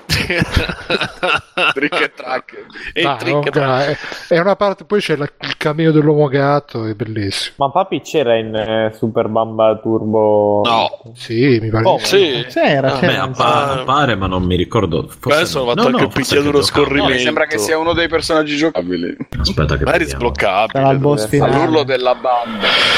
No, mi sa che non è a scorrimento, però hanno messo una modalità 2 contro 2, tipo che ti manda avversari, che poi alla fine sì, è un po' come se... E tra le coppie c'era De Sica e Polti. Giustamente. Allora, sì. Ricotta. No, stavo dicendo, allora io consiglio... È pronta la ricotta, Giuseppe, eh? No, non è pronta. Occhiolino, ok. Allora, volevo consigliare molto brevemente Steven Universe. Si tratta di un cartone animato prodotto e curato e realizzato da Rebecca Sugar, che è la scrittrice alla quale si deve il grande successo di Adventure Time. Lei scriveva le canzoni e le puntate più belle di Adventure Time le ha scritte lei. Poi l'hanno notata e le hanno dato la possibilità di fare la propria serie. Proprio loro le facevano, poi dicevano tu fai quella più bella, e lei la scriveva. Sì, esattamente, ma difatti le puntate più belle sono quelle dirette scritte da lei, e finalmente hanno dato la possibilità di fare una serie propria. Ed è... Allora, Steven Universe è visivamente estremamente bello. Si tratta delle uniche due serie animate, almeno così ho letto, poi non so se è vero, se Mirko magari ha qualche informazione in più, insieme a una serie della Disney che si chiama Star vs. The Force of Evil, che sono realizzate con gli storyboard, quindi come fumetti che hanno gli storyboard e poi vengono realizzati. Beh, allora aspetta, lo storyboard viene fatto in tutte le produzioni cinematografiche, cioè sia cartoni che film eccetera. Io qui vedevo che scena per scena c'è lo storyboard di ogni movimento, ogni cosa, e dicevano che fino adesso non l'ha fatto nessuno. Gli unici che lo fanno sono queste due serie, una di Cartoon Network e una della Disney, che hanno un accordo come ce l'avevano i Simpson, loro disegnano tutto a mano in America e poi mandano in Corea dove animano. No, che schifo. Non lo so, mi sembra strano però. No, se le lezze era vero, non... In ogni caso si vede, perché tecnicamente è estremamente, estremamente bello. Per quanto concerne invece la storia, non dico nulla, è anche abbastanza basica all'inizio. Parla di questo bambino che vive con queste tre supereroine, mezzo super... tipo Sailor Moon, aliene eccetera eccetera, che combattono dei mostri. Di per sé sembra molto, molto semplice, in realtà si scopre tanto perché il punto di vista è sempre quello di Steven, che è questo bambino molto naive, molto semplice, anche perché è un bambino, e essendo il suo punto di vista, essendo cresciuto in quella quotidianità, non si chiede perché certe cose esistono, certe cose no. La serie è intervallata da delle canzoni molto molto belle, sempre scritte e suonate da Rebecca Sugar, poi cantate ovviamente da altri cantanti. E la cosa più bella della serie è, ovviamente, senza non spoilerarsi nulla, e scoprire ovviamente pian piano i misteri che ci sono nel mondo, la storia, il retroscena, i personaggi, ma soprattutto le lezioni e le morali che le varie puntate di Steven Universe mandano. Solitamente si dice quella cosa che certe storie possono essere seguite da bambini e contemporaneamente anche da adulti. È doppiamente vero qui, ma non perché bambini e adulti fruiscano cose diverse, ma perché sono determinate, che posso dire, lezioni brutto, morali, forse ancora meglio, che fanno bene tanto a un ragazzo quanto a un bambino quanto a veramente un adulto, perché sono cose su cui io stesso, ora non mi vergogno a dire, ho riflettuto, come l'autoaccettazione, oppure il fatto che dalle cose negative se ne può trarre anche qualcosa di buono, o anche per dire il fatto che va bene avere pensieri negativi, non è una cosa di cui si deve vergognarsi, o che non si può eliminare, perché sempre quello che assistiamo, soprattutto con i cartoni, gli anime e quant'altro, le storie sentono dire sempre che bisogna avere sempre positivi, sempre pensieri costruttivi, mentre talvolta è impossibile non averne negativi. L'importante è non farsi ossessionare o guidare gli stessi. Sono, metà, forse cose anche molto scontate, ma che vengono narrate con una tantissima delicatezza, con una tale armonia e bellezza, che se volete vedervi veramente qualcosa che vi scaldi il cuore, vi renda felice, vi magari faccia passare 10 minuti contenti, guardate Steven Universe. Chiudo dicendo appunto che le puntate durano 10 minuti e dimostrano come qualunque cosa potrebbe durare 10 minuti se non i tempi non venissero dilatati e allungati interamente. Qui sono 10 minuti e sono pieni di dialoghi, pieni di eventi all'inizio e alla fine. Una roba stupenda, penso la roba dell'animazione, una delle più belle, se non la più bella degli ultimi 5 anni. E questo chiude. E dico anche che ho iniziato a leggere Stone Ocean, che è la sesta di JoJo, ovviamente comprata col link Amazon di Free Play. Bravo. Bene. Amazon, che ricordiamo che è cambiato, quindi se c'è quello vecchio andate sul sito, cliccate su quello no, questo giro di servizi. E Free Playing finisce con questa roba, e la puntata 41 pare, 42 mi sa, 42, e abbiamo fatto l'ora. Buon primo maggio, buona festa dei lavoratori, riposatevi, guardatevi il concerto, fate l'amore con le vostre donne o con i vostri uomini e con voi stessi, soprattutto con voi stessi, che è la persona che amate di più. I bambini e gli animali per il primo maggio lasciamoli liberi, magari. A Roma si fa fave e pecorino, non so voi, a fare la scampagnata si mangiano fave e pecorino, non so voi cosa farete. Carciofi da noi. Carciofi e pecorino. Mario Kart da me. Mario Kart. Salute. Come ci sono sicuri i cognomi, come ci sono stati Bruno, ciao Bruno, Barbera. Ciao, volevo dire che praticamente una cosa che ho dimenticato di Sopranos è che nonostante che sono super mafiosi, comunque alla fine sono tutti, cioè, dei poveracci, è quello il vero senso della serie. Ciao. E io aggiungo che Enrico Papi è giocabile in Superbottefamo 2 turni. Notizie belle della vita. Mirko, per Federici Grande, per fumettista. Ciao Mirko. Ciao ragazzi, ciao a tutti. E Stefano Biggio. Ciao. Ciao ragazzi, niente, qua ci sono stati problemi col server, ma male che sono venuti alla fine. Niente, salutiamo quindi chi altro c'era, Mirko, ciao Mirko, Giuseppe, ciao Giuseppe, Alessio, ciao Alessio, Mircotto grandissimo, e fate tutti quanti ciao, alla prossima, ciao. Ma che è successo? Se l'ho scollegato tutto. Ma meno male che è successo alla fine. Sì, infatti. Conan, qual è il meglio della vita? Schiacciare i nemici, inseguirli mentre fuggono e ascoltare i lamenti delle femmine. Questo è bene.